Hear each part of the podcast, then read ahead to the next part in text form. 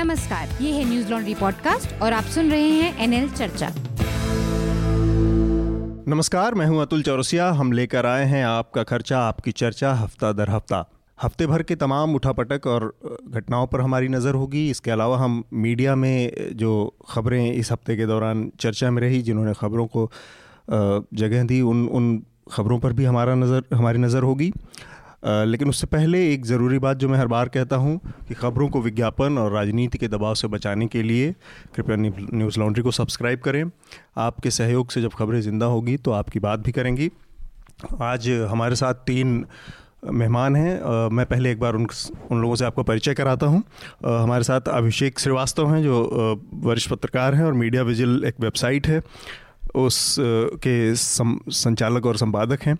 तो अभिषेक जी आ, मैंने सुना कि जो आरएसएस के विचारक हैं राकेश सिन्हा जी उन्होंने आपको एक लीगल नोटिस भेजने का वो किया है वो क्या इशू है? देखिए ऐसा है कि उन्होंने बहत्तर घंटे का टाइम दिया था लेकिन बहत्तर घंटा बीत गया है और अभी तक नोटिस आई नहीं है। तो आप बच गए। हाँ बच गए या नहीं बचे लेकिन मसला ये था कि हमारी ओर से कोई टिप्पणी थी नहीं। वो न्यूज़ ट्वेंटी फोर पे बैठे हुए थे। हम्म। पाँच छः दिन पहले की बात है और कासगंज से जुड़ी हुई घटनाओं पर चर्चा चल रही थी तो एक एमआईएम के नेता थे उनके साथ उनकी बहस होने लगी हम्म।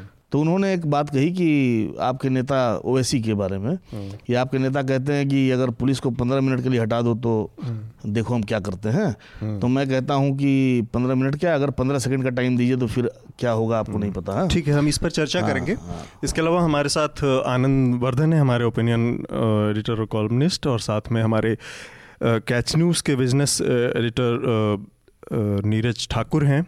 स्वागत है नीरज आपका। एक बार मैं जल्दी से आप जो विषय हैं उनको आपके सामने रख देता हूँ। इसके बाद फिर अपनी बात हम आगे बढ़ेंगे एक तो बजट है जिस पर बात करने के लिए मेरे ख्याल से हम लोगों ने नीरज को बुलाया है। बजट हालाँकि बहुत बड़ा विषय है, फिर भी कोशिश करेंगे कि संक्षेप में चीज़ों को समझें। नीरज, बाकी मैं तो बजट और वित्तीय मामलों में या फाइनेंशियल मामलों में उतना बहुत दखल नहीं रखता। बाकी जो पैनलिस्ट हैं, ये भी अपनी बात रखेंगे। इसके अलावा कासगंज की जो हिंसा हुई है, जो सांप्रदायिक दंगा था, इस पर भी हम लोग बात करेंगे।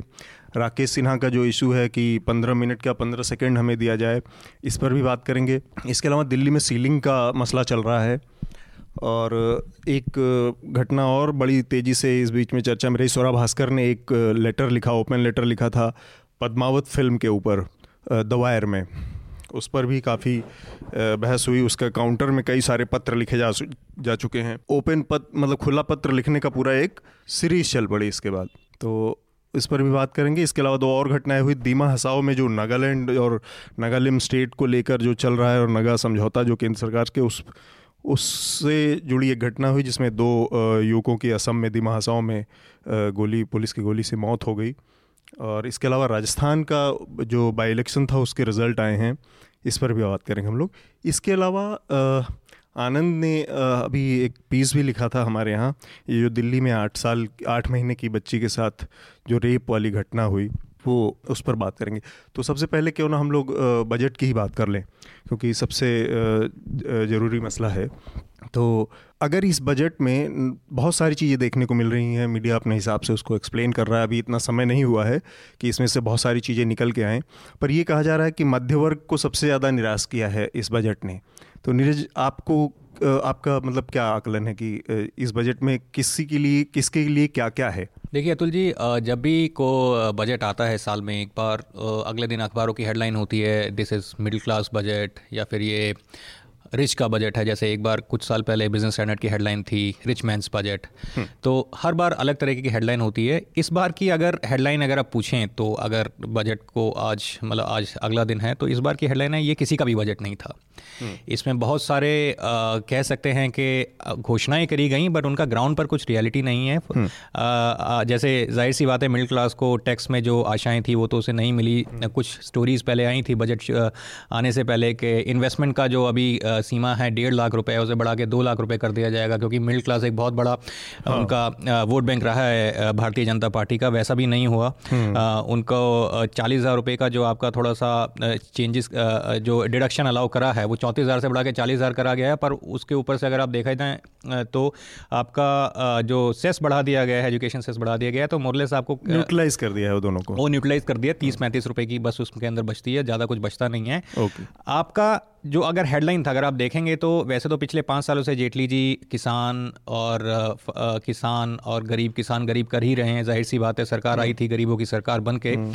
पाँचवें बजट अगर देखेंगे ग्यारह बजे बजट की स्पीच शुरू हुई थी पौने बारह बजे तक किसान और गरीब की ही बात हो रही थी। हम्म, काफ़ी लंबा बजट था हाँ, इस बार तो पैंतालीस मिनट तक किसान गरीब किसान गरीब चल रहा था और पर 45 मिनट के बाद जब एक जो सबसे बड़ी जो, जब हम बजट की स्पीच सुन रहे थे तो एक हेडलाइन एक जो आई कि हिंदुस्तान में 10 करोड़ परिवारों को आपका इंश्योरेंस हेल्थ इंश्योरेंस दिलवाया जाएगा जिसका जो सीमा होगी पाँच लाख होगी। हम्म। सुनते के साथ एकदम से मतलब के मतलब अविश्वसनीय से ऐसा लगा था कि हिंदुस्तान भी ऐसा कर सकता है। इसके तहत पचास करोड़ लो, लोगों हाँ, पचास करोड़ अगर पाँच पाँच लोगों की एक परिवार माना जाए तो हम्म। पचास करोड़ के करीब लोग हो गए जो हमारे चालीस percent of our population cover करता है।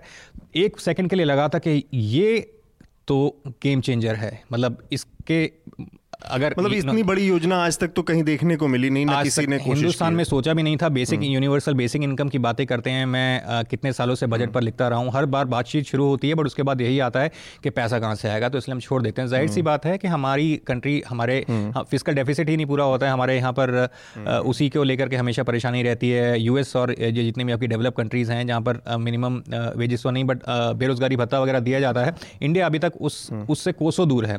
तो ये कैसे कर दिया? इतना वो भी पाँच लाख पाँच लाख रुपए का अगर मैं आपको बताऊँ तो मेरा भी इंश्योरेंस नहीं है। मेरा भी तीन ही लाख रुपए का ढाई लाख तीन लाख तीन लाख का लेते हैं। पाँच लाख मतलब फ्लैट पूरे परिवार को कवर करना है। मैं बिज़नेस को समझता हूँ तो मुझे पता है कि पूरे परिवार को कवर करने का कितना खर्चा आएगा पूरी हम्म। परिवार तो मैंने इमीडिएटली अगर जब कॉस्ट कैलकुलेट करी तो मुझे लगा अगर पाँच हज़ार रुपये पर एनम का भी अगर आता है हम्म। तो ये तो पच्चीस हज़ार करोड़ तो मैं मिनिमम उसे लगा लीजिए हम्म। पचास हज़ार करोड़ भी जा सकती है एक लाख करोड़ भी जा सकती है टर्म्स एंड कंडीशन के ऊपर हम्म। फिर इसे कैलकुलेट करके देखा गया चलिए कुछ सरकार देगी कुछ गरीब देखेंगे फिर उसके बाद जब बजट स्पीच खत्म हुई बजट डॉक्यूमेंट आया ऑनलाइन देखने लगे आधा घंटा हो गया एक घंटा हो गया समझ में नहीं आया। केवल 2000 करोड़ रुपए का अलॉटमेंट था जो कि ऑलरेडी एक नेशनल हेल्थ स्कीम चल रही है। वो 2008 हम्म। से शायद यूपीए ने लॉन्च करी थी तब से चल रही है। उसमें केवल तीस हज़ार रुपये का कवर मिलता है।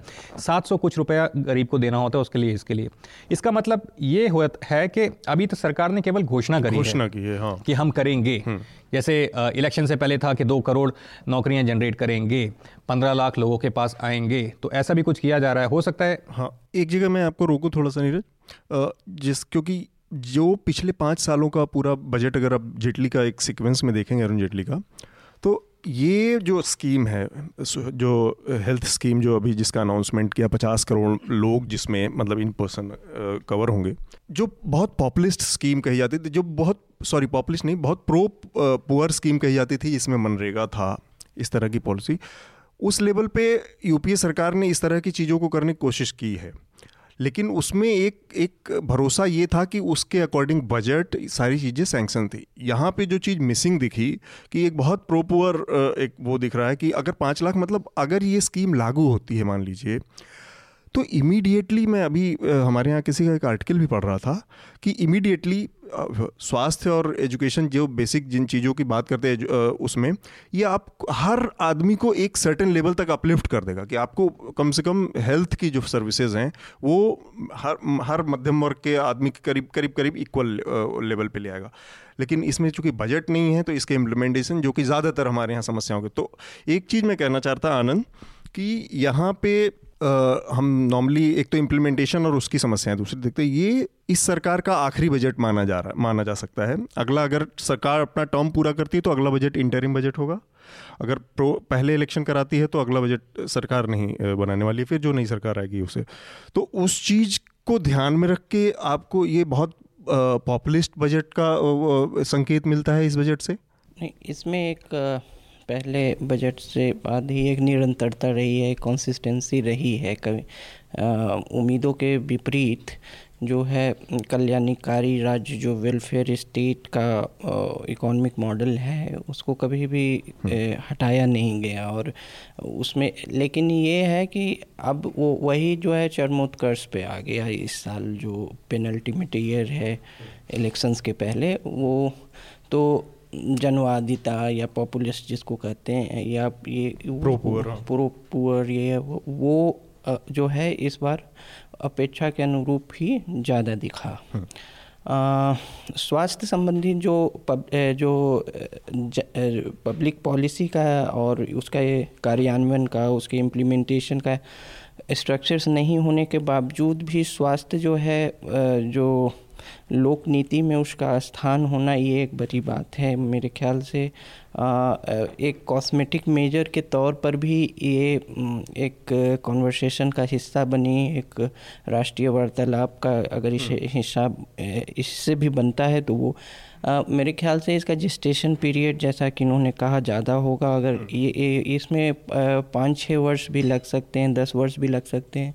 देखना है कि फाइनेंस बिल तक आते आते इसके आवंटन में कुछ बढ़ोतरी होती है कि नहीं हम्म। जो कि जो अभी जो, जो अभी बहुत कम दिख रहा है। आ, और इसमें जो हेल्थ इंश्योरेंस वाले में एक बात और है कि इसमें आर्थिक सुधार का भी एजेंडा बैकडोर से पुश किया गया है जो कि जैसे प्राइवेट हेल्थ सेक्टर को जो प्राइवेट हॉस्पिटल्स इंश्योरेंस कंपनीज़ वगैरह को भी इसमें भूमिका दी गई है। तो कुछ लोग कह रहे हैं कि सिर्फ़ इसमें सरकारी अस्पतालों को और ये सबको ही शामिल करना चाहिए था ये हम्म। उसके लिए अवसर होगा लेकिन ये इस सोच से शायद आगे निकलना होगा जो उपलब्ध हम्म। हैं जो भी स्वास्थ्य सेवाएँ सबसे नज़दीक उपलब्ध हैं हम्म। उस वो प्राइवेट हो या पब्लिक हो दोनों को इस में भागीदारी देनी चाहिए मेरी एक एक और चीज़ इसमें है अभिषेक इसका जो अंडरटोन है इस पॉलिसी का इस तरह से देखा जाए कि हम पचास करोड़ लोगों को बीमा देंगे। ठीक है हेल्थ का बीमा देंगे। लेकिन हम इस पर कोई बात नहीं करते कि जो हमारी प्राइमरी और या जो एजुके वो हेल्थ सिस्टम का जो इंफ्रास्ट्रक्चर है, उसमें किस तरह से बढ़ोतरी करेंगे? या हमारे अभी तक पिछले उसमें था कि एम्स बनेंगे लोकल लेवल पे उस तरह के, या जो डिस्ट्रिक्ट हॉस्पिटल हैं, उनको अपग्रेड करके इस मेडिकल कॉलेज के लेवल तक ले जाएँगे ये वो। वो चीज़ मिसिंग होना इसमें से, क्या ये नहीं कहता कि हम आपको बीमा दे देंगे पाँच लाख रुपये का, और जो इंफ्रास्ट्रक्चर होगा जो इस चीज़ को प्रोवाइड करेगा वो प्राइवेट सेक्टर करेगा। आप प्राइवेट हॉस्पिटल में आप कराइए प्राइवेट के भरोसे तो वो प्राइवेट उस दिशा में जाता जाती हुई पॉलिसी है ये? नहीं दोनों करेगा आप कहीं भी करवा सकते हैं। हम्म। नहीं लेकिन ये मैं लॉन्ग टर्म की बात कर रहा हूँ। देखिए मेरा जरा सा अलग टेक है इस मसले पर अभी तो एक मार्केट में लतीफ़ा चल रहा है डॉक्टरों के बीच है हाँ, आज बात हो रही थी। तो कुछ डॉक्टर्स कह रहे हैं कि सरकार ने जो है इस बीमा के बहाने जो है गरीबों को मरने का अधिकार दे दिया है। ठीक है? मतलब है मतलब मरने का अधिकार मतलब कि ठीक है हमने तुमको मरने के बाद का इंतज़ाम कर दिया मरने के पहले का हिसाब तुम देख लो अपना है हाँ। तो मरने के पहले का इंतज़ाम तुम देख लो मरने के बाद का हम देख लेंगे हम्म। तो मरने के बाद का तो जुमला ही हुआ क्योंकि मरने के बाद कौन देखता है और किसे ज़रूरत है खैर इसे मैं तीन तरीके से समझाना चाहूँगा हम्म। जो मुझे समझ में आता है एक आप अगर एन एच ट्वेंटी फोर पकड़ के हापुड़ की तरफ़ गाजियाबाद से आगे निकल जाएँ हम्म। नोएडा से आगे तो आपको कम से कम पचास बोर्ड ऐसे दिखाई पड़ेंगे रियल इस्टेट कंपनियों के हम्म। जिनके नीचे साइड में ऐसे क्रॉस मार के लिखा होता है प्रधानमंत्री आवास योजना के तहत हाँ, ठीक सब, है सब सब रियल इस्टेट के प्रोजेक्ट सारे रियल इस्टेट के प्रोजेक्ट इस नाम पे चल रहे हैं हाँ। ठीक है मुझे डाउट है मुझे डाउट है कि ये जो 2000 करोड़ का अलॉटमेंट हुआ है और खर्चा जो 25000 करोड़ का है इस गैप को पाटने के लिए ये लोग प्राइवेट इंश्योरेंस कंपनीज़ को इसमें लाएँगे। ठीक है? इसकी वजह भी है। इसकी दो वजह हैं। 2008 की मंदी में दो सेक्टर्स को बहुत ज़्यादा नुकसान हुआ था हम्म। पश्चिम में। एक बैंकिंग सेक्टर को एक इंश्योरेंस सेक्टर को। ठीक है? उसके बाद ही इंश्योरेंस में एफ़ डी आई यहाँ बढ़ाई गई। हम्म। ध्यान दीजिएगा दस साल में। हम्म। ठीक है? जब आपने इंश्योरेंस में एफ़ डी आई बढ़ाया और लोगों की जेब में पैसा है नहीं कि इंश्योर करवावें तो आप क्या करेंगे? आप कहेंगे कि नहीं जी, हम तुम्हें इंश्योर कर रहे हैं। ठीक है? और आप कुछ नहीं करेंगे, आप एक प्राइवेट इंश्योरेंस प्रोडक्ट पे सरकार का लेबल लगा के जनता को बेच देंगे। ठीक है ना? तो ये बेसिकली इंश्योरेंस कंपनियों को, विदेश की इंश्योरेंस कंपनियाँ खासकर जो हैं, जो एफ़ के रूट से आई हैं, उनको लाभ पहुँचाने का एक तरीका हो सकता है। मुझे डाउट है ऐसा। ठीक है? दूसरा ये जो आपने बात कही कि फ़िज़िकल इंफ्रास्ट्रक्चर और हेल्थ सर्विसेज़ पर खर्चा नहीं किया बल्कि ये एक आश्वासन जैसा कुछ दे दिया तो जुमलों की सरकार है तो जुमला मतलब स्वाभाविक है ठीक है? एक तीसरी बात जो व्यापक लार्जर पर्सपेक्टिव में मैं कहना चाहूँगा कि बजट जो हम लोग बजट बजट करते हैं वो बजट बजट नहीं रह गया है। एफआरबीएम एक चीज़ होती है financial regulation and budgetary management है? आज से पंद्रह साल पहले से एफआरबीएम का बिल आया था। एफआरबीएम वो चीज़ है जो हमारे पिछले डेढ़ दशक से बजटों को दिशा दे रहा है हाँ। और टेम्पलेट हमारा एक ही होता है न्यू लिबरल टेम्पलेट नव उदारवादी टेम्पलेट जिसमें कल्याणकारी राज्य से हमें पल्ला झाड़ना होता है हाँ। तीसरी बात जो मैं कह रहा था मैं जरा सा पीछे ले आना चाहूँगा इसके लिए। देखिए ऐसा है कि अटल बिहारी वाजपेयी जब प्रधानमंत्री थे तो एक निन्यानवे में अठानवे में प्रधानमंत्री निन्यानवे में बने वो अठानवे निन्यानवे हैं। तो निन्यानवे के बाद जो है वाजपेयी जी ने फिक्की को एक ज़िम्मेदारी दी हाँ। फिक्की को कहा गया कि आप इस देश में स्वास्थ्य और शिक्षा के क्षेत्र में बदलाव के लिए एक खाका तैयार करें। हेल्थ और एजुकेशन में बदलाव के लिए खाका तैयार करें फिक्की को कहा गया। हम्म। फिक्की ने एक ड्राफ्ट तैयार किया ठीक है। अब वो ड्राफ्ट ये था कि कैसे इस देश में बुनियादी शिक्षा और स्वास्थ्य के क्षेत्र में क्रांतिकारी परिवर्तन किया जाए, ठीक है? और वो ड्राफ्ट आज भी जो है, वो ड्राफ्ट आज भी नेट पे पीडीएफ में मौजूद है, ठीक है? उस ड्राफ्ट का लब्बो लुआब ये था कि कैसे देश के पूंजीपतियों को बड़े बड़े इंडस्ट्रियलिस्ट जो हैं, उनको वेलफेयर स्टेट की जिम्मेदारियाँ सौंप दी जाएँ।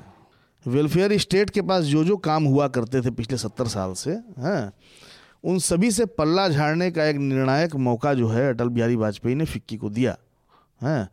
और उसके बाद एक कमेटी बनी, फिक्की ने बनाई, जिसमें शिक्षा का काम दे दिया गया अंबानी जी को, हैं। स्वास्थ्य का काम दे दिया गया टाटा जी को, और इस तरीके से इंडस्ट्रियलिस्ट को सेक्टर्स बांट दिए गए। ये पहली बार हुआ this was for first time निन्यानवे के बाद की बात बता रहा हूँ मैं। और ये डॉक्यूमेंट आज भी पीडीएफ पे है। कई अर्थशास्त्रियों ने उस दौरान मुझे याद है कि लिखा था कि कल्याणकारी राज्य से पल्ला झाड़ने का ये पहला कदम है।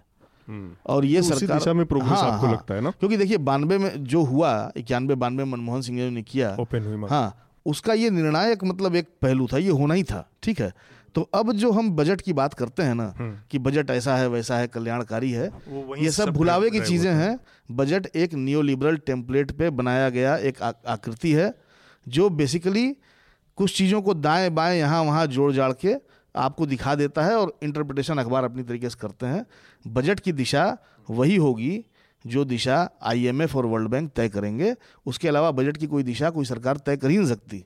नीरज आपको कोई और आपका कोई और इस पे नज़रिया बजट को लेकर ये देखिए मेरा यही नज़रिया है। इसमें जैसा कि अभी कह, कहा जा रहा था कि न्यू लिबरल बजट है। देखिए ज़ाहिर सी बात है मैं उस डिबेट पर अब नहीं पढ़ता उन्नीस सौ नब्बे के बाद से सारे ही बजट न्यू लिबरल थे। इनफैक्ट हम्म। अगर मेरे से कभी कोई पूछता भी है कि आपको बजट कैसा लगा आप आप बजट विशेषज्ञ हैं कैसा लगा तो मैं हमेशा बोलता हूँ अरुण जेटली जी का बजट पी चिदम्बरम वाला ही बजट था।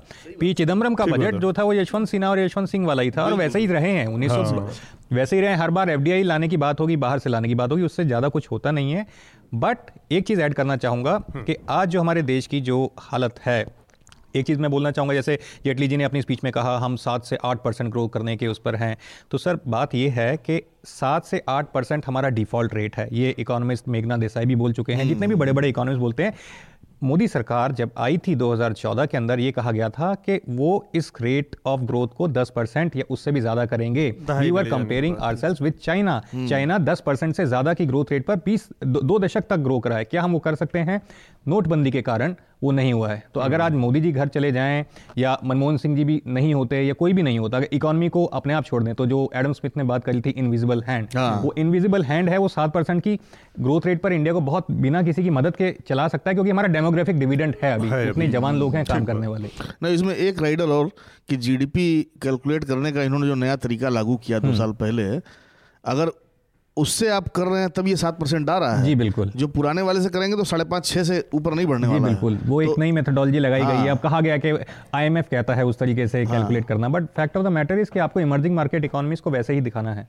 तो इस पर एक एक जुमला और चला है कुछ शास्त्रियों के बीच में कि India has return to the old Hindu growth rate देखिए जैसा मैं बता रहा था कि जो भारत का जो डिफ़ॉल्ट रेट ऑफ़ ग्रोथ है that is somewhere between seven to seven point five eight percent ये मेघना देसाई जो इकोनॉमिस्ट हैं उन्होंने भी बात कही थी कि भारत का ये डिफ़ॉल्ट रेट है जब 2014 हम्म। में मोदी जी सरकार बना करके आए थे कि एक सशक्त सरकार देंगे एक मज़बूत सरकार देंगे जो कोलिशन सरकार की मजबूरियों से घिरी हुई नहीं होगी दो हम्म। सीटें उन्हें खुद मिली हम्म। तीन के आसपास इनका कोलिशन अपने अलाइस के साथ मिलकर के आए थे तो ये माना गया था कि कुछ ऐसे डिसीज़न लेंगे जिस वजह से ग्रोथ रेट दस हो जाएगा ताकि हम चाइना के ग्रोथ रेट को मैच कर पाएँगे। अगर हम चाइना बनना चाहते हैं चाइना की इकॉनमी हमारी इकॉनमी से पाँच गुना ज़्यादा है।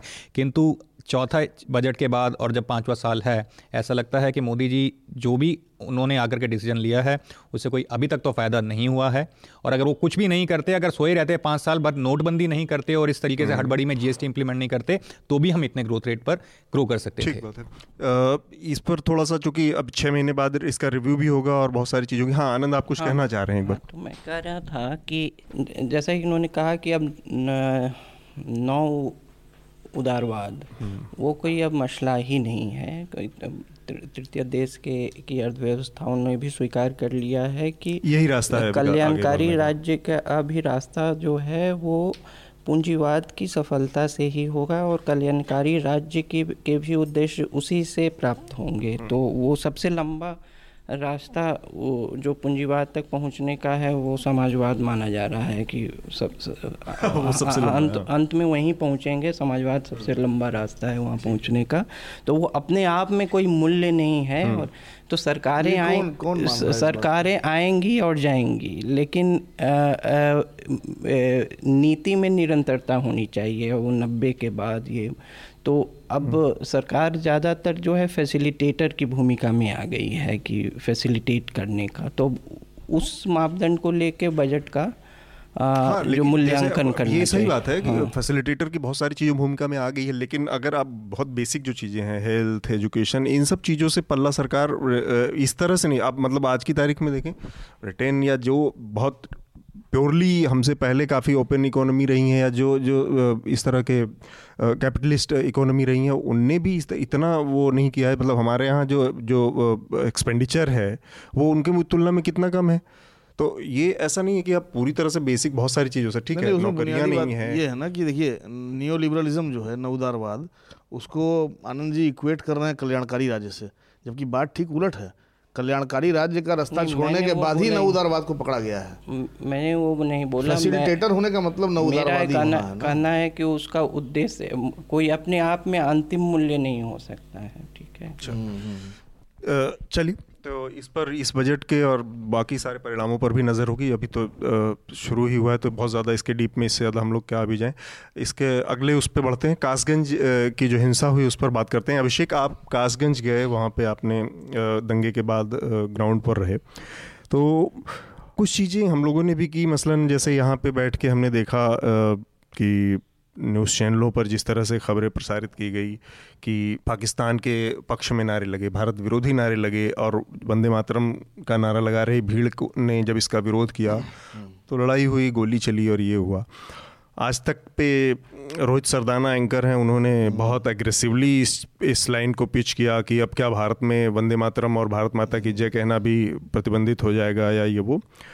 उन्हीं के चैनल पर अगले दिन बारह घंटे के बाद करीब एक रिपोर्ट चली। जिसको हम लोगों ने फिर रिपोर्ट किया, जिस रिपोर्ट में फैक्ट बाई फैक्ट बताया गया कि बेसिकली हुआ क्या था वहाँ पे असल में दोनों ही पक्ष तिरंगा यात्रा तिरंगा को गणतंत्र दिवस मना रहे थे और कहा सुनी रास्ते को लेकर हुई कि वहाँ रास्ते पर एक समुदाय के मतलब मुस्लिम समुदाय के लोग गणतंत्र दिवस मना रहे थे। और जो लोग जा रहे थे वो असल में कहानी उल्टी थी कि वो लोगों के हाथ में भगवा झंडे थे। वो लोग वहाँ पे हिंदुस्तान में रहना है तो वंदे मातरम कहना है पाकिस्तान है ना वरना पाकिस्तान जाना है। इस तरह के तमाम नारे लोगों से बातचीत ये ये दो कहानियाँ सामने आई इससे जुड़ी। हम्म। आपकी अपनी क्या वहाँ पर समझ बनी पूरे इस मुद्दे को लेके। कहाँ से हिंसा और उस... ऐसा है ना कि पहले तो मैं छोटी सी बात कहूँगा जो यहाँ से दिल्ली से रिपोर्टर्स गए थे उनकी दिक्कत क्या थी जिसके कारण वो पूरा नैरेटिव नहीं पकड़ पाए? उनकी दिक्कत ये थी कि उन्हें जो लड़का मरा था चंदन है चंदन गुप्ता उसके फ्रेंड्स उन्हें नहीं मिल पाए। मतलब मेरे पास आज तक जो है अभी तक मतलब आज सुबह तक जो है मेरे पास जी न्यूज़ इंडिया टीवी और तमाम लोगों के फ़ोन आए हैं कि प्लीज़ अपने उस सोर्स का नंबर और नाम दे दीजिए जिससे आपने स्टोरी की है। हम्म। ठीक है? वो लड़का जो दोस्त था चंदन का हाँ। तो एक तो डिसीज लड़का था उसके दोस्तों से कोई नहीं मिल पाया। ठीक है? तो हिंदू लड़कों से आप मिल नहीं पाए। ठीक है? और एक लड़का जो था वो मर गया। ठीक? अब क्या है कि लड़कों के जो माता पिता हैं वो तो अपने बच्चों को डिफेंड करेंगे एट एनी कॉस्ट लड़कों की औसत उम्र पंद्रह से बीस साल के बीच में थी। Undergraduate inter first year इसमें पढ़ने वाले। तो ज़ाहिर सी बात है कोई भी माँ बाप नहीं मानेगा कि मेरा बेटा क्या था क्या नहीं कर रहा था हाँ। तो इसलिए हिंदू लड़कों से नहीं मिले तो उनका वर्जन नहीं मिल पाया कि उस दिन क्या हुआ पहली प्रॉब्लम। दूसरा जो मुस्लिम लड़के थे हाँ वो भी उसी तरह से गायब हो गए जो उस पूरे मामले में इन्वॉल्व थे। और उस इलाके में जब आप पहुँचते हैं बड्डू नगर के तिराहे पर जिसे वीर अब्दुल हमीद तिराहा कहा गया अखबारों में बड्डू नगर तिराहा है। तो वहाँ पे आप पहुँचते हैं तो जब लोगों से आप मिलते हैं तो अधिकतम बुजुर्गवार लोग होंगे या मतलब तीस के ऊपर लोग या पच्चीस के ऊपर लोग आपको कोई यूथ नहीं मिलेगा ठीक है? हाँ पच्चीस से ऊपर लोग मिलेंगे। आपको आपको सोलह सत्रह साल पंद्रह साल का लड़का नहीं मिलेगा कोई ऐसा क्योंकि वो सारे के सारे इन्वॉल्व थे। पूरे शहर में मैं बताऊँ आपको जिस तो दिन ये एक तरह से पुलिस का जो जो एक्शन होगा उससे डर के भी सारे यूथ गायब थे हाँ देखिए, मुसलमान चारों तो तरफ़ से। पुलिस एक्शन के कारण तो 102 लड़के अंदर थे ठीक है? 102 लड़के अंदर थे और उसके अलावा बाकी लड़के भागे हुए थे डर के मारे। ठीक है? अच्छा दूसरा ये भी है कि जो माता पिता हैं वो बच्चों को बोल दिया कि तुम बाहर मत जाओ। ठीक तो वो घर से निकल नहीं रहे थे। बोलो ठीक है ना? हाँ हाँ। बोलो मत निकलो मत। तो मैं बता रहा हूँ जिस दिन कर्फ्यू था उस दिन मैं शहर में घुसा। हाँ और मेरे घुसने के बाद कर्फ्यू टूटा है ऑलमोस्ट आसपास ही। बड़ी मुश्किल से हम लोग गए चार पाँच बार चेकिंग हुई बैग वैग सब कैमरा हाँ। उसके हिसाब से। तो खैर पहुँचे तो कर्फ्यू टूटने के पहले और कर्फ्यू टूटने के बाद और उसके अगले दिन जबकि ट्रैफ़िक भी स्टार्ट हो गया मार्केट में लड़के नहीं दिख रहे थे। यूथ चाहे वो हिंदू हो चाहे मुस्लिम हो यूथ एकदम इनविजिबल था ठीक है? ये एक बड़ी वजह थी कि रिपोर्टर्स को वर्जन नहीं मिल पाया दोनों तरफ़ से कि कहानी क्या थी ठीक? मतलब ये चांस की बात है कि मुझे उन लड़कों की पहचान करने का एक सुराग मिल गया था जिसके कारण मैं लड़कों से मिल पाया। और एक लड़के ने मुझे एक अलग जगह पे बुला लिया कोने में कहीं और वहाँ मुझसे बात की डेढ़ घंटा ठीक है? तो वो उसमें से जो निकल के आया वो हाँ। क्या हाँ, बात थी? अब मैं बता रहा हूँ तो ये एक तो रिपोर्टर्स की प्रॉब्लम थी कि नैरेटिव आधा अधूरा रहा ठीक है? कहानी ये थी मैं बहुत संक्षेप में बताऊँ। छः महीने पहले पहले तो ये जान जाइए कि इसका इतिहास क्या है। कासगंज का एक मोटा मोटी कम्युनल का इतिहास ये है कि यहाँ पे कभी प्रत्यक्षता दंगा उस तरह से हुआ नहीं है। बानवे में कुछ हिंसा हुई थी। हल्की फुल्की ठीक है? जब मस्जिद गिरी थी। हाँ। जब मस्जिद गिरी थी तो यहाँ हिंसा हुई और उस हिंसा में एक बरकी साहब वहाँ पे कटपीस की दुकान चलाते थे जो कि आज बड़ा उनका बिज़नेस है। वो गुजर गए हैं उनके दो भाई हैं। बरकी साहब को पुलिस ने पकड़ा था कि इनकी गाड़ी असलहे से भरी हुई थी इस आरोप में ठीक है? कोइंसिडेंस देखिए कि उन्हीं बरकी साहब के बेटे को इस बार हत्या के आरोप में पकड़ा गया है ठीक है? चंदन गुप्ता वाले हाँ। चंदन गुप्ता वाले में ठीक है। अब ये और उनके घर से भी असलाह बरामद दिखाया फिर से कथित तौर पे कथित तौर पे वो असलहा है कि लाइटर है किसी को नहीं पता। घर वाले सारे कह रहे हैं कि दुबई से मंगाया हुआ लाइटर है जो असलहे की शक्ल में है। अच्छा। बंदूक की शक्ल में पिस्टल की शक्ल में वो लाइटर है जलाने वाला जिसको ऐसे फायर करेंगे तो आग निकलेगी। अच्छा। है ना? मतलब ये इस तरह की बातें हैं खैर। तो वो बात की बात है। मसला ये है कि एक तो वो बानवे की हिंसा और बरकी साहब का वहाँ पे एक आपराधिक अतीत कथित तौर पे होना। ठीक है कथित तौर पे। पता नहीं उसमें एक्शन क्या हुआ क्या नहीं। इक्यानवे बानवे से ही वहाँ पे उस शहर में एक चामुंडा गेट बनने का संघर्ष चल रहा है। चामुंडा मंदिर बहुत फ़ेमस है वहाँ। और वो चामुंडा मंदिर मुस्लिमों के इलाके में है। बड्डू नगर का जो इलाका है मुस्लिम का। अच्छा वहाँ पे। हाँ वहाँ चामुंडा मंदिर है। कभी भी उस मंदिर को कोई नुकसान नहीं पहुँचा। बहुत मतलब सौहार्द से लोग रहते हैं हैं। लेकिन ये हिंदू कम्युनिटी वहाँ पे एक चामुंडा गेट बनाने के लिए इक्यानवे संघर्षरत है। संघर्षरत है। मुस्लिम ऐसा नहीं चाहते हैं। क्यों? क्योंकि उनके ट्रैक्टर उनकी ट्रॉलियाँ उनके ट्रकों को निकलना होता है सड़क पे से तो गेट बन जाएगा तो उनका आवागमन जो है वो बाधित हो जाएगा। ठीक है? तो इक्यानवे बानवे से एक सनातन मुद्दा जो रहा है कासगंज में वो चामुंडा गेट गेट का रहा है जो फ्लेयर अप होता रहा है। ठीक? एक ये बात। दूसरी बात जो रिसेंट डेवलपमेंट्स हैं जिन्होंने इन तमाम चीज़ों को बढ़ाया उसमें एक उत्तर प्रदेश शासन का आदेश था कुछ दिन पहले जो कि लाउड स्पीकरों को बैन करने पे आया था। हाँ। ठीक है?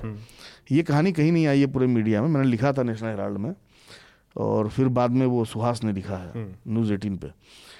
तो लाउड स्पीकर बैन करने का जब आदेश आया तो ऐसा बताया गया मुझे कि मंदिरों से लाउड स्पीकर हट गए लेकिन तीन मस्जिदों से लाउड स्पीकर नहीं हटे। ठीक है? कासगंज में? कासगंज में अच्छा हाँ। अच्छा।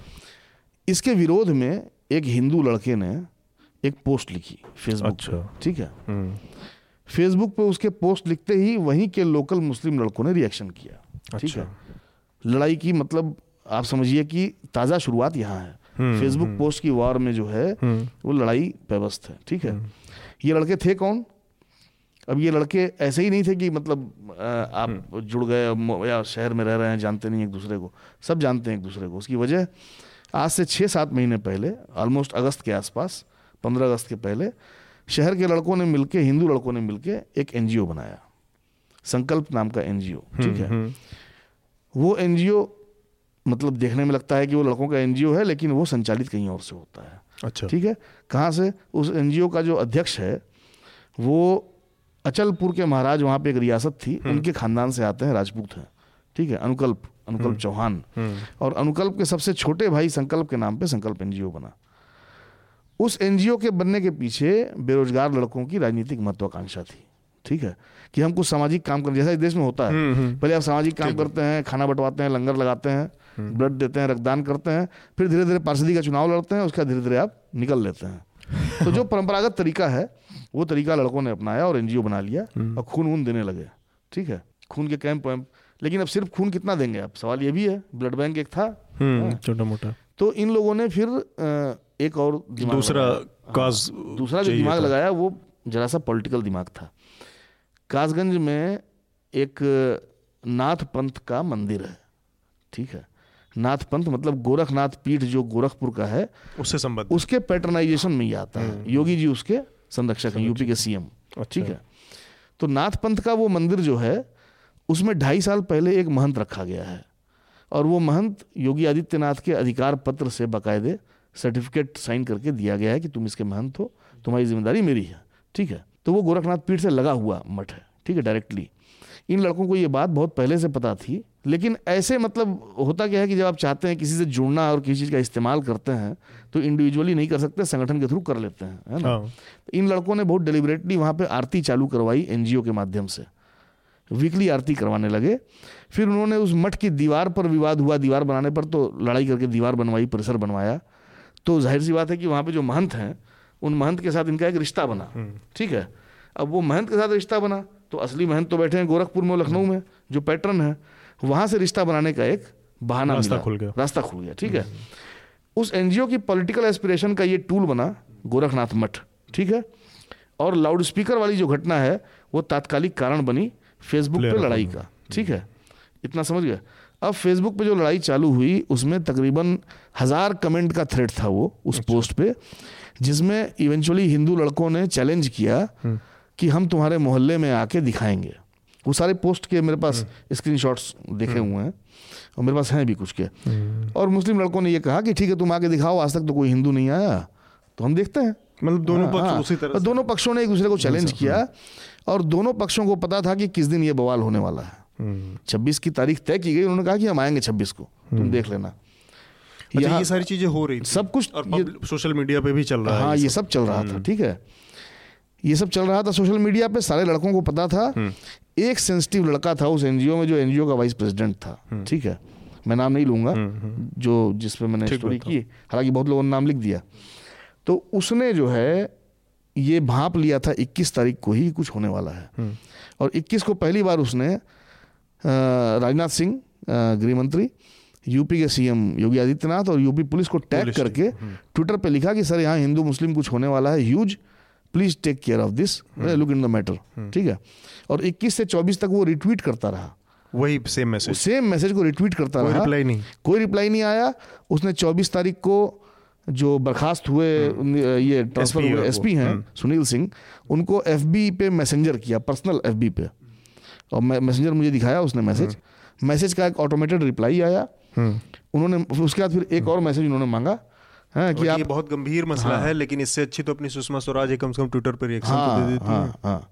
तो भाई अब ज़ाहिर सी बात है कि जब ये फैलाया जा रहा है कि भाई ट्रेन में बच्चा दूध मांग रहा है आप ट्वीट किए बच्चे को दूध हाँ। आ गया तो लड़के यही समझेंगे कि डिजिटल इंडिया हो गया भाई ट्वीट कर दो पता चल जाएगा। ठीक बात। आनंद ये पूरा जो दंगे का मामला चल रहा है मतलब इसमें नहीं मैं तो हाँ, गया नहीं इसलिए हाँ। नहीं ये नहीं तो ये ग्राउंड रिपोर्ट हमारे अपनी समझ के लिए है कि वहाँ पे क्या था। इसलिए अभिषेक को विशेष तौर से आज बुलाने का मत- मकसद भी ये था कि हम कम से कम ग्राउंड पे जो चीज़ें जिस जिस अनुक्रम में घटी जिस सिलसिले में घटी उसको हम थोड़ा समझ पाएँ और जो हमारे श्रोता हैं उसको थोड़ा सा बहुत स्पष्ट तौर से उसको समझ पाएँ मैं मतलब इसके आगे की बात हाँ, कह रहा हूँ कि जिस तरह से उसके बाद की पॉलिटिक्स हो रही है जिस तरह से न्यूज़ चैनलों या हमारे मीडिया ने जिस तरह से इन हाँ। चीज़ों को कवर किया उस उसमें जिस इमेच्योरिटी का वो दिखा उसको आप कैसे देख पा रहे थे हाँ मतलब है कि कथानक जो हैं जो नैरेटिव्स हैं वो अपने अपने कई कहानियाँ हैं कई तरह की कहानियाँ आई ये। और कॉम्युनल वायलेंस जो सांप्रदायिक हिंसा है उस पर रिपोर्टिंग को आ, हमेशा से संशय से लिया गया है। मतलब लोग अपने अपने पूर्वाग्रह से लिखे हैं। ना ना सिर्फ़ पत्रकार बल्कि जो जिनको से तीस चालीस साल का समय भी है विश्लेषण करने के लिए जैसे कि सांप्रदायिक हिंसा पर दो बड़े विद्वान माने जाते हैं भारत में जिन्होंने विशेष कर इस पर काम किया है। एक ज्ञानेंद्र पांडे और पॉल ब्रैस जो production of communal violence in contemporary India Oxford पे और फिर ज्ञानेन्द्र पांडे ने दस को इस पर काम किया है बीसवीं शताब्दी के सांप्रदायिक हिंसा के पैटर्न पर। तो उन लोगों के बहुत विद्वता भरी जो विश्लेषण है उसको भी लोग नहीं मानते हैं क्योंकि उसमें भी कई जगह पूर्वाग्रह दिखता है कभी इसका पछले लिया कभी कभी वो। तो आ, मीडिया में जो और अपना जो व्यक्तिगत अनुभव है छोटी मोटी जो कम्युनल क्लासेस हैं वो हर छोटे शहर में रहने वाला आदमी हम्म। देखा होगा। हम्म, हम्म। मैंने भी कई देखे हैं बिहार के छोटे शहरों में और जो पश्चिमी उत्तर प्रदेश हैं उसमें छोटी मोटी जो है सांप्रदायिक हिंसा की घटनाएँ रोज़ होती हैं। मेरठ चले जाइए तो रोज़ छोटी मोटी झड़पें होती हैं। मतलब कभी और रास्ते को लेके तो बहुत आम बात है। तो किसको माना जाए किसको नहीं माना जाए ये और मेरे ख्याल से बहुत सारे जो पाठक वो तो मैं समझ गया मानने वानने वाली बातें तो एक है हाँ, कि हम अपना तो हम पक्ष रख सकते हैं वो तो अलग हाँ। से जैसे मैं ये कह रहा था मैं मेरा सवाल ये था कि जो मीडिया जिस तरह से इन चीज़ों को मीडिया केवल इतना नहीं करता मीडिया बेसिकली धारणाएँ बनाता भी है। है ना?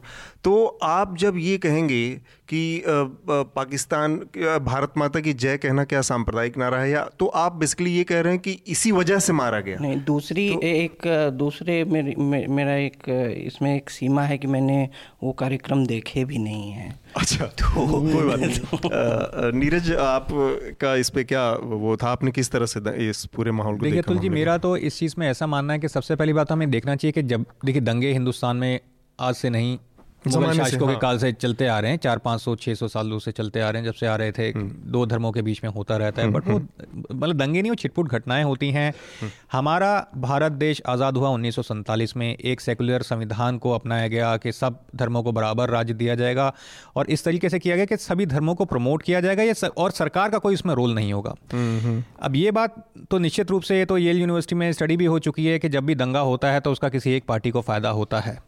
और वो पूरे अच्छे तरीके से रिसर्च किया गया है। क्रिस्टोफ जेफरलेट ने भी बहुत रिसर्च करी है इसमें कई सालों से कर रहे हैं हिंदुस्तान के ऊपर। वो बड़ा थियोरेटिकल वो रिसर्च है आप उससे उससे आप वो नहीं कर सकते। वो एक पार्टी को फ़ायदा होता है हम अच्छे से हम्म। जानते हैं। उन्नीस के अंदर जब दंगे हुए थे किस पार्टी को फ़ायदा हुआ?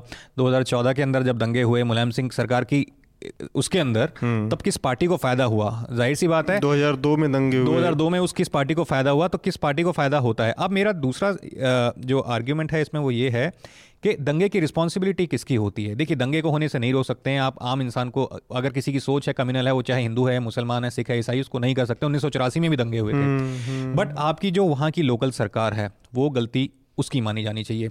2014 हम्म। में मैं पूरे तरीके से मानता हूँ कि मुलायम सिंह जी की उस वक्त सरकार थी। उनकी पूरी रिस्पॉन्सिबिलिटी बनती थी अगर वो दंगों को नहीं रोक पाए और कई दिनों तक वाली। मुजफ्फर जो मुजफ्फर सॉरी हाँ, हाँ। 2012 में 2014 में तो सरकार आ गई थी जो जो दंगे हुए थे। हम्म। और आज की डेट में अगर अब यूपी के अंदर सरकार है जैसा कि अभी अभिषेक जी ने बताया कि अगर फेसबुक पर इतना कुछ चल रहा है हम्म। आप योगी आदित्यनाथ जी के खिलाफ या मोदी जी के खिलाफ कुछ यूपी के अंदर अगर लिख देंगे तो आपको ऐसी पुलिस आकर के पकड़ लेगी। दो धर्मों के लोग बच्चे मतलब बच्चे क्या है? अगर पंद्रह सोलह अठारह साल के बच्चे हैं उनमें तो दिमाग ही नहीं है। हम्म। अगर वो फेसबुक पर ऐसी बातें कर रहे हैं और आपको बताया भी गया है या तो आप रोटियाँ सेकना चाह रहे थे आप चाह रहे थे कि कुछ छुटपुट हो जाए। हाँ, ये बहुत मतलब आपराधिक लापरवाही जिसको कहते हैं आप देखिए ना कि जिस चीज़ को टूल के तौर पे इस्तेमाल हाँ, किया गया गोरखनाथ पीठ का मंदिर हाँ, आप अपने आप समझिए कि हो क्या रहा हाँ, है ना? तो आप आप क्यों नहीं कंट्रोल कर पाए? जिस तरीके से अब और अभी पहले आप बोलते थे कि ये हमारी सरकार के अंदर दंगा नहीं हुआ था। ये तो मुलायम सिंह जी की दंगा हुआ था। कांग्रेस की सरकार में भी दंगे हुए हैं सबकी सरकार में दंगे हुए हैं।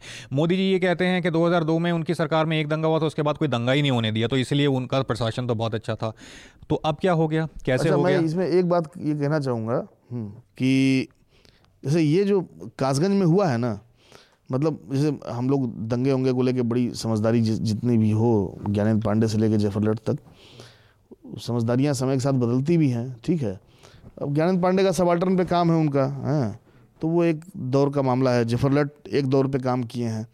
दंगों का जो स्वरूप बदल रहा है मतलब मुझे लगता है कि सबसे ज़्यादा बात इस पर हो कि कासगंज जैसे जो दंगे हैं जो नए लड़के नए खून के लड़के हैं नया मीडिया हाँ, नया मीडिया चीज़ें जो में मोबाइल जियो हम्म। का टेक्नोलॉजी टेक्नोलॉजी। ये सब जो इंस्टिगेट कर रहा है नए लड़कों को बेरोजगार बेरोजगारी ठीक है? हम्म। मुझे लगता है कि नए फैक्टर्स जो दंगों को ट्रिगर कर रहे हैं और फुल फ्लेजेड दंगा बनने के बजाय शोध का भी हाँ। विषय है। मतलब जफरलो जैसे लोग हाँ, जफरलो हाँ। जैसे लोग कर सकते हैं कि ये चीज़ें किस तरह से हो रही हैं। दंगा फुल फ्लेजेड नहीं हो रहा है। कन्नौज में हुआ रुक गया। छोटा यहाँ हुआ यहाँ पे देखिए कितने लोगों गोल लगी। एक पिछले पिछले एक तीन चार उसमें अगर हम देखें तो सब में कहीं ना कहीं इन्हीं सब फैक्टर्स की भूमिका कहीं व्हाट्सएप से कोई हाँ, अफवाह हाँ, उड़ा हाँ। दी जा रही कहीं हो रहा है तो मतलब दंगा नहीं। हाँ, और वो फुटनोट्स छोड़ मतलब उनके फुटमार्क्स छोटे छोड़ते जा रहे हैं लोग। फिर भी प्रशासन उस पर उस तरह से एक्ट नहीं कर पा रहे ये बेसिकली इनके हाथ से दरअसल देखिए ऐसा है ना मतलब मुझे कासगंज में ऐसा लग रहा है कासगंज ऐसा दंगा है जिसको स्पेशली इसलिए रीड किया जाना चाहिए क्योंकि यहाँ से दंगों की प्रकृति बदलने वाली है। ठीक है? दो मायने में कहूँगा। हम्म। मैं बार बार कह रहा हूँ हम्म। कि दोनों पक्षों की बराबर तैयारी थी। मैं बार बार इस बात को कह रहा हूँ मतलब on the risk of being branded anything हाँ। दोनों पक्षों की बराबर तैयारी थी क्योंकि दोनों ने एक दूसरे को चुनौती दी थी और दोनों को पता था। हम्म। ठीक है? पहली बात। तो बराबर तैयारी का मतलब ये है कि जब आप किसी को लगातार दीवार तक ढकेलेंगे पुश टू द वॉल बोलेंगे बेटा बोलो पाकिस्तान जिंदाबाद या मुर्दाबाद जो भी एनीथिंग या वंदे मातरम जिंदाबाद तो दीवार के बाद रिटेलिएट करेगा ना। हम्म, कासगंज का दंगा माइनॉरिटी के रिटेलिएशन की शुरुआत है। ठीक है मैं ये हम्म, पहला फैक्टर बोलूँगा। आप माने या ना माने ठीक? माइनॉरिटी हम्म। मतलब वो जो तिराहा है उस तिराहे पर पहली बार झंडा फहराया गया। ऐसा नहीं है कि झंडा फहराया था कभी। पहली बार तिरंगा फहराया गया सिर्फ़ इसलिए ताकि उनके पास रिटेलिएशन के लिए एक शील्ड रहे। That Tiranga was a shield for retaliation ठीक है? आप समझिए उनकी मजबूरी। हम्म, हम्म। तो कल को वो भारत माता की जय भी बोलेंगे और रिटेलिएट भी करेंगे। यहाँ तक जा सकती है बात हम्म, ठीक है? मैं सिर्फ़ खतरा बता रहा हूँ। दिस विल ये तो ये हाँ, ये दोनों तरफ़ हो रहा है जैसे हाँ, कि भाई आप तिरंगा के नाम पे दस मतलब तिरंगा लेके आप, आप दस तिरंगा लेके बीच में चार भगवा हाँ, भी लेके घूम रहे हैं तो हर अच्छा, पक्ष तिरंगे अच्छा, को अपना इस्तेमाल तिरंगा भगवा क्लियर कर लें। ये जो रैली निकली थी उस दिन उस दिन दो रैलियाँ थीं मतलब आठ नौ रैलियाँ रही होंगी शहर में। दो रैलियाँ थी। एक तिरंगा रैली थी जो इस संकल्प एनजीओ की थी जिसकी बात मैं कर रहा हूँ जिसके लड़के थे। इनके पास भगवा नहीं था। बहुत क्लियर है। ये सारे लड़के तिरंगा लेके निकले थे। दूसरी रैली एबीवीपी की थी वो भगवा लेके निकले थे। ठीक है? और रास्ते में दोनों रैलियाँ मर्ज कर गई। मिल गई। ठीक है? मर्ज करने के बाद जो है वो वहाँ पे जाके स्टिक हो गई तिराहे पे और उसके बाद मार हुआ। ठीक है, है। अगले उस पर पढ़ते हैं हम लोग इसके बाद बहुत संक्षेप में राकेश सिन्हा वाले इशू को हाँ, डिस्कस कर लेते हैं हाँ। ताकि फिर इससे आगे हमारे पास दूसरे विषय जो इशू हैं उन पर थोड़ा समय रहेगा राकेश सिन्हा ने एक न्यूज़ ट्वेंटी फोर जैसा आपने हाँ। शुरुआत में बताया कि उन्होंने एक बयान दिया कि पंद्रह मिनट का हमें दस पंद्रह सेकंड दे दिए तो अब पता चल जाएगा किसको क्या ये बयान अकबरुद्दीन ओवैसी ने जो बयान दिया था उसी जैसा बयान था उन्हीं हम्म। उसी बयान की तर्ज पे था अब ये इस समय की स्थिति को देखिए कि अकबरुद्दीन ओवैसी के खिलाफ उसमें एफआईआर दर्ज हुई। अकबरुद्दीन ओवैसी जेल गए, कुछ दिन जेल रहे, केस कोर्ट में चल रहा है और जो भी चीज़ें उसकी स्थिति हुई। लेकिन तुरंत एक नैरेटिव जोड़ दिया जाता है जैसे सोशल मीडिया में हमने पढ़ा कि अकबरुद्दीन ओवैसी ने भी तो कहा था तब क्या हुआ ये वो लोगों को हम्म। आधे सच बता के हाँ, और हाँ, उसको हाँ। एक नैरेटिव में हम्म। गायब करने की कोशिश की जाती है लेकिन कायदे से इस मामले में राकेश सिन्हा के खिलाफ क्या पुलिस कार्रवाई नहीं होनी चाहिए थी मतलब मैं आप लोगों की राय समझना चाह रहा हूँ कि इसमें राकेश सिन्हा का कहीं से भी कोई और मंतव्य था क्या कि मैं ऐसा नहीं ऐसा कहना चाह रहा था देखिए देखिए मंतव्य तो उन्होंने बाद में खुद ही बता दिया। मतलब अपनी बात को उन्होंने जो है दूसरे तरीके से इंटरप्रेट करवा दिया। वो दो बार बोले। अपनी बात ये बोलने के बाद जब मानक गुप्ता एंकर ने कहा गलत कि बात आपसे उम्मीद। नहीं है कि हाँ। आप। ऐसी भड़काऊ बात बोलेंगे तो उन्होंने कहा क्या भड़काऊ बात है? हाँ। हाँ, हाँ। और फिर उन्होंने कहा कि मैं ओवैसी को संदेश देना चाहता हूँ। उन्होंने दो बार कहा।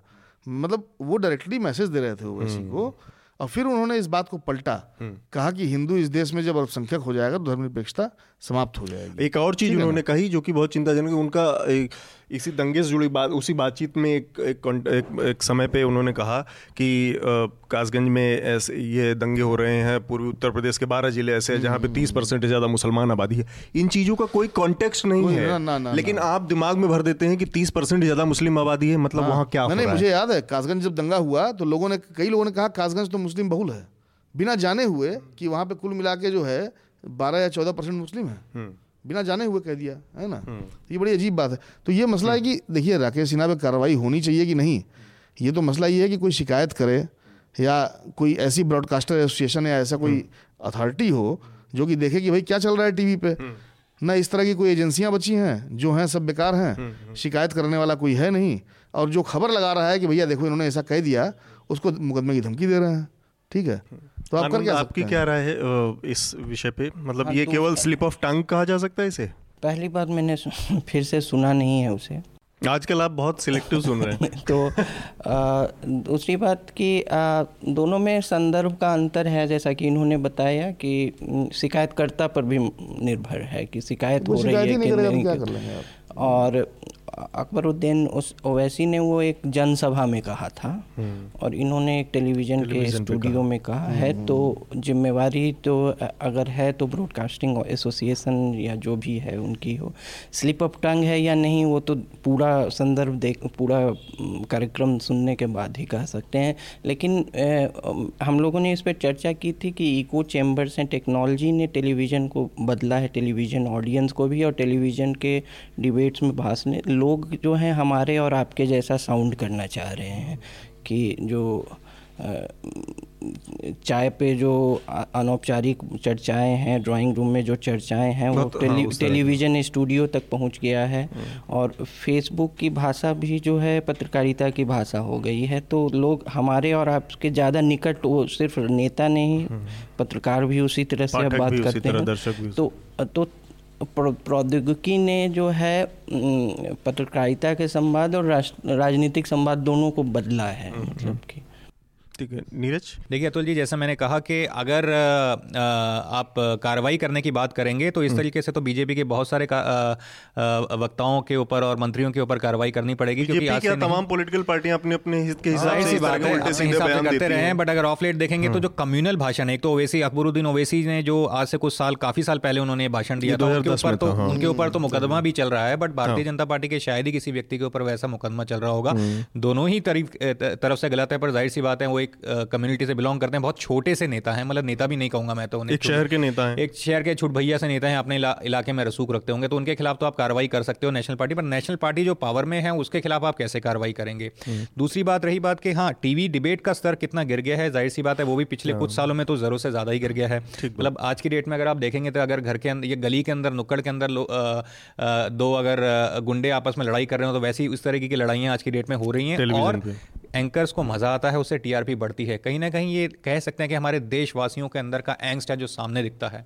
जो हमारे घरों के अंदर गाली करते हैं अरे मैं तो तेरे को देख लूँगा अरे वैसा हो जाएगी। इस तरीके की इसकी शुरुआत ज़ाहिर सी बात है। तो आनंद ने कहा कि वो ड्राइंग रूम की चर्चा भी हो रही है। तो ये टीआरपी का गेम है इस वजह से ऐसे करा जा रहा है। अब ये इसको रोकना तो मैं जानता नहीं हूँ कि कहाँ पर इसको रोका जाएगा। इसके लिए तो बहुत बड़ी आपको कमेटी बिठानी पड़ेगी और कुछ रूल्स एंड रेगुलेशन बनाने पड़ेंगे। उसके खिलाफ भी मीडिया है कि हम अपने आप को रेगुलेटेड नहीं होना देना चाहते कोई हैं। शक नहीं है कि टेलीविज़न का जो बहस का जो स्तर है वो बहुत मतलब बहुत ऊँचा तो कभी मैं नहीं कहूँगा कि रहा था लेकिन उसमें जो पतन है वो साफ़ दिख नहीं रहा है नहीं बहस के बहस के इस तरह पतन की तो बात ही मत कीजिए।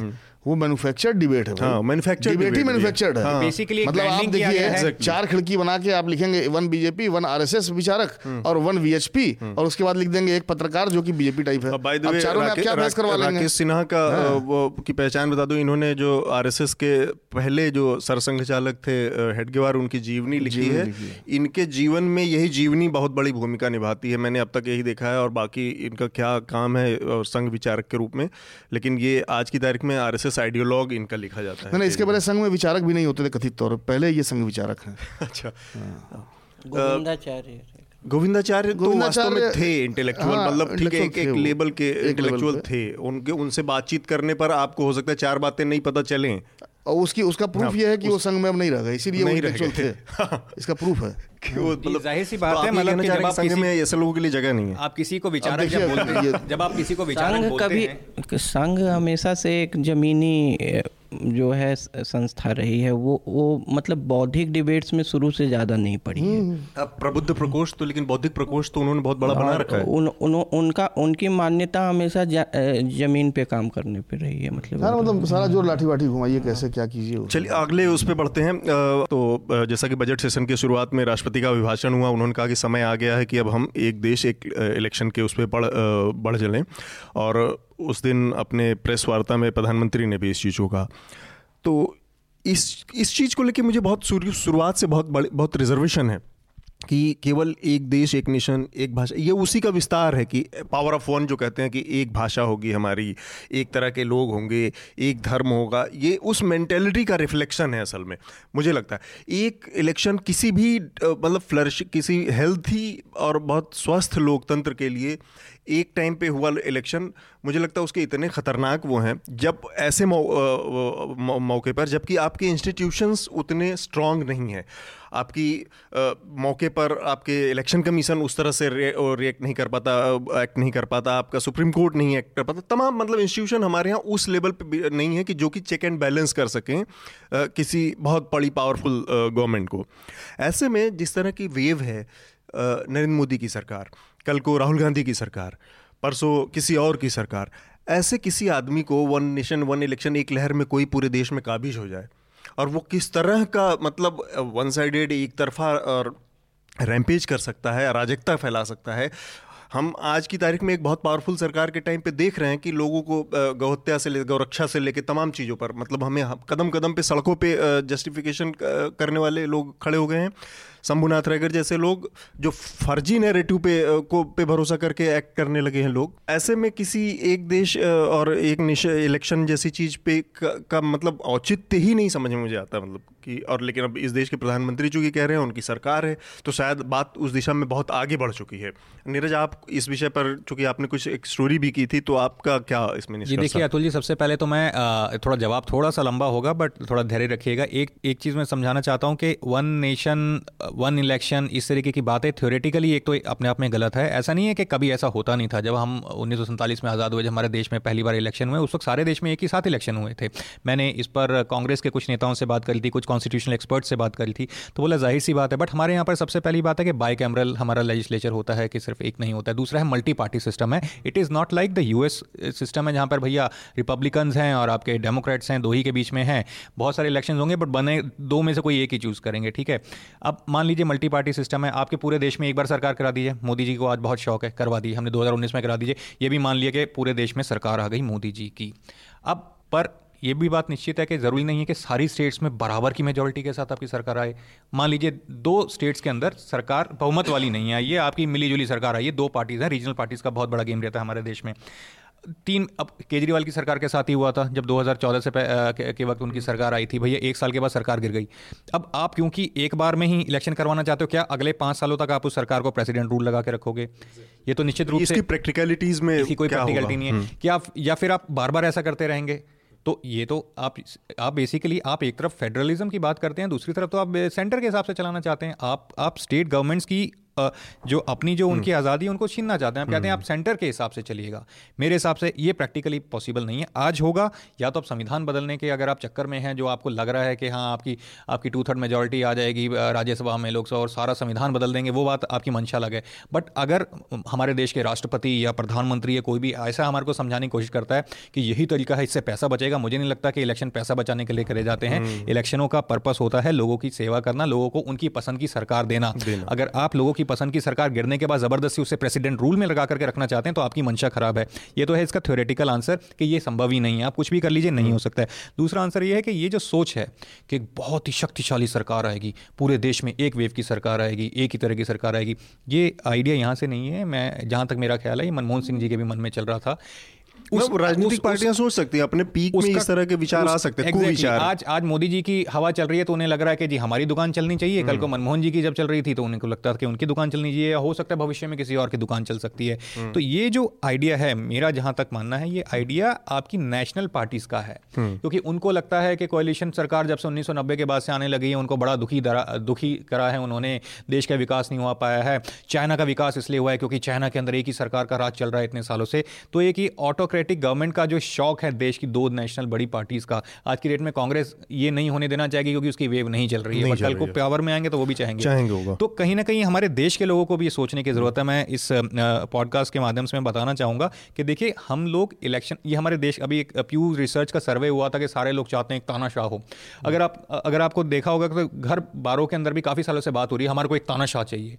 तानाशाह दुनिया में जहाँ पर भी तानाशाह हैं वहाँ पर विकास नहीं हुआ है। अफ्रीका में देख लीजिए ऊपर से लेकर नीचे तक हमारे इनफैक्ट हमारे यहाँ वैचारिक रूप से जो ये सरकार है मतलब जो लोग हाँ। हैं उनके साथ बड़ा दुविधा है। उनको यहूदी भी पसंद है और हिटलर नाम भी रखना चाहते हैं। जी बिल्कुल। तो अगर आपको ऐसा लगता है कि एक स्ट्रांग सरकार मेरा ऐसा मानना है मैं बिज़नेस इतने सालों से इस पर लिख रहा हूँ व्यवस्था अर्थव्यवस्था पर लिख रहा हूँ कि अगर आप मैक्सिमम जो डेवलपमेंट हुआ है हिंदुस्तान के हर राज्य का कश्मीर से लेकर कन्याकुमारी तक तो वो कॉलिशन सरकार के वक्त पर हुआ है क्योंकि उससे रीजनल पार्टीज़ का भी से बढ़ जाता है। अदरवाइज़ नॉर्थ इंडिया से बैठ करके सरकार चलाई जाती थी। साउथ इंडिया के लोगों का आज भी इस चीज़ के ऊपर है। उनको बहुत बुरा लगता है कि नहीं जी साउथ की पार्टीज़ आकर के हमारे को ब्लैकमेल करती हैं। तो आप तो फिर डेमोक्रेसी किस लिए बनाई आप बना दीजिए किसी भी एक ही राजा को बना दीजिए उसका पुत्र बनता रहेगा कई साल दर साल। अब तो नेपाल के अंदर भी राजा की सरकार नहीं रही है। हम्म। तो ये बहुत सोचने की ज़रूरत है कि आप इतनी सशक्त सरकार की जैसे बात करते हैं उससे डेवलपमेंट नहीं होता उससे हम्म। तानाशाही होती है उससे लोगों को दबा के रखा जाता है। हम्म। नीरज आनंद आपका क्या विचार है एक एक साथ एक साथ इलेक्शन पे पूरे देश में?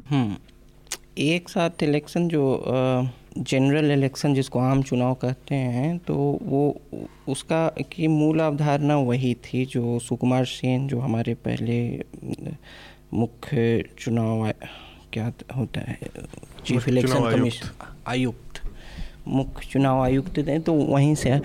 अब ऑटोक्रेटिक या ऑथोरिटेरियनिज्म से इसे जोड़ना कहाँ तक है ये अपने अपने कल्पना की बात है इस पर मैं नहीं कहूँगा कि हम्म। लेकिन कुछ इसमें जो है व्यवहारिक समस्याएँ हैं और व्यवहारिक समस्याएँ पहले तो शेड्यूलिंग की होगी कि अब जो विधानसभा दो तीन साल तक है अभी या पिछले साल ही चुनी गई उसका उसकी शेड्यूलिंग क्या हो या या या तो उसे बर्खास्त किया जाए फिर से चुनाव हो सारा का या क्या है। फिर एक बीच में अगर कोई सरकार गिर जाती है विधान तो उसका तो है कि पुनः चुनाव करवा लीजिए। एक ये समझा जा सकता तो है फिर कि वो वो, वो चुनाव केवल तीन साल के लिए मान लीजिए दो हाँ, साल हो के एक सरकार गिर गई तो हाँ, अगला चुनाव जो होगा वो तीन साल की सरकार का होगा। हाँ। तो आ, मतलब ये अब अभी उसका कोई प्रारूप तो आया नहीं हम्म, है। मतलब लो, लोग बहुत सारी इसकी प्रैक्टिकलिटी हाँ, पे ही सवाल है। इसको डिटेल्स लेके अभी तो अटकलबाजी पर ही जो भी है जो भी विश्लेषण है अटकलबाजी पर ही आधारित है। हम्म।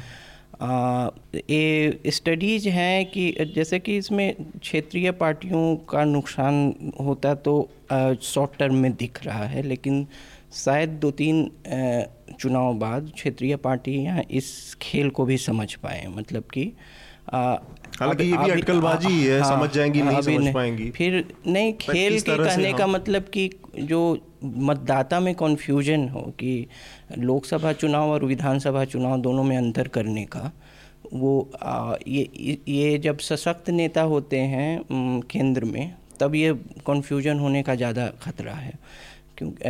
लेकिन इसके विपरीत भी डेटा है 1970 में बिहार में डेटा है कि जो इमरजेंसी के बाद कर्पूरी ठाकुर का हम्म। आए और इंदिरा जी उस समय एक सशक्त नेता थी तो ऐसे भी कई मतदाता थे जो विधानसभा चुनाव में कपूरी ठाकुर को वोट दिए और लोकसभा चुनाव में इंदिरा जी को दिए हम्म। तो ये ये भी है कि अभी भी ऐसा नहीं है कि डेटा की कमी है आ, अभी भी लोकसभा चुनावों के साथ दो तीन राज्य के चुनाव हो ही जाते हैं।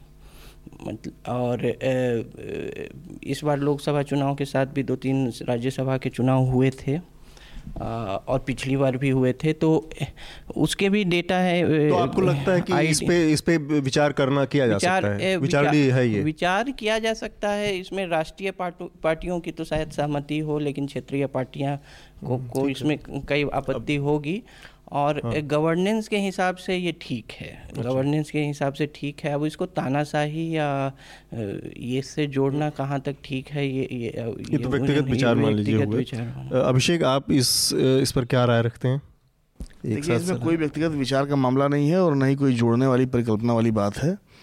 बहुत सीधा सा मामला है। आपको ये पता है कि यहाँ पे सरकार चला कौन रहा है ठीक है? मतलब इसमें हम कह रहे हैं कि ये सब बोलने में लटपटाने की ज़रूरत क्या है? हम्म। बीजेपी की मात्र संस्था राष्ट्रीय स्वयंसेवक संघ है। हाँ है हम्म। ठीक है। बीजेपी की आइडियोलॉजी आरएसएस से आती है हाँ आती है। संघ की विचारधारा है एक है चालकानुवर्तिता। एक चालक हो बाकी लोग जो है पीछे आवे ठीक है हम्म, जैसे कहा गया है बाइबल में the Lord is my shepherd. मतलब ईश्वर जो है मेरा गड़रिया है।, है बाकी हम लोग भेड़ हैं। ठीक है ना? ये एक विचारधारा है जो एक शमशान एक कुआँ एक राष्ट्र है हाँ। एक आधार। सब कुछ एक पावर सब कुछ एक ठीक है ना? है हाँ, वो एक ही में विश्वास रखती है। तैंतीस करोड़ देवी देवताओं को ही भुला दिया एक राम को बचा लिया। आप देखिए कितना खतरनाक है। इस देश में तैंतीस करोड़ देवी देवता तैंतीस कोटि या करोड़ जो बोलिए सबको मार दिया अकेले राम के चक्कर में ठीक है? मार तो नहीं दिया लेकिन हाँ उनके मैं, उसी मैं, की पूजा बात कर रहा हूँ सबवर्टिंग सबवर्टिंग द प्लूरलिज्म है बहुलतावाद ये सरकार की जो मूल विचारधारा है जो नाम दीजिए। बहुलतावाद को, तो बहुलतावाद को सबवर्ट करने की विचारधारा है हम्म। ठीक है ना? आप इसी चश्मे में इसी फ्रेमवर्क में एक राष्ट्र एक इलेक्शन को देख सकते हैं और कोई फ्रेमवर्क है ही नहीं हम्म। ठीक है ना? हम्म। आप आइडियोलॉजिकल फ्रेमवर्क में ही देखिए। क्योंकि ये संभावनाएँ कि भाई कौन क्या होगा कैसे होगा शेड्यूलिंग कैसे होगी। ऐसा है मेरा तो ये मानना है कि एक राष्ट्र एक चुनाव जब करवाएँगे या नहीं भी करवाएँगे मान लीजिए जो भी हो मैं तो यहाँ तक आगे बढ़ के सोच रहा हूँ। मतलब सत्तर साल का योजना आयोग आपने बंद करवा दिया, ठीक है ना?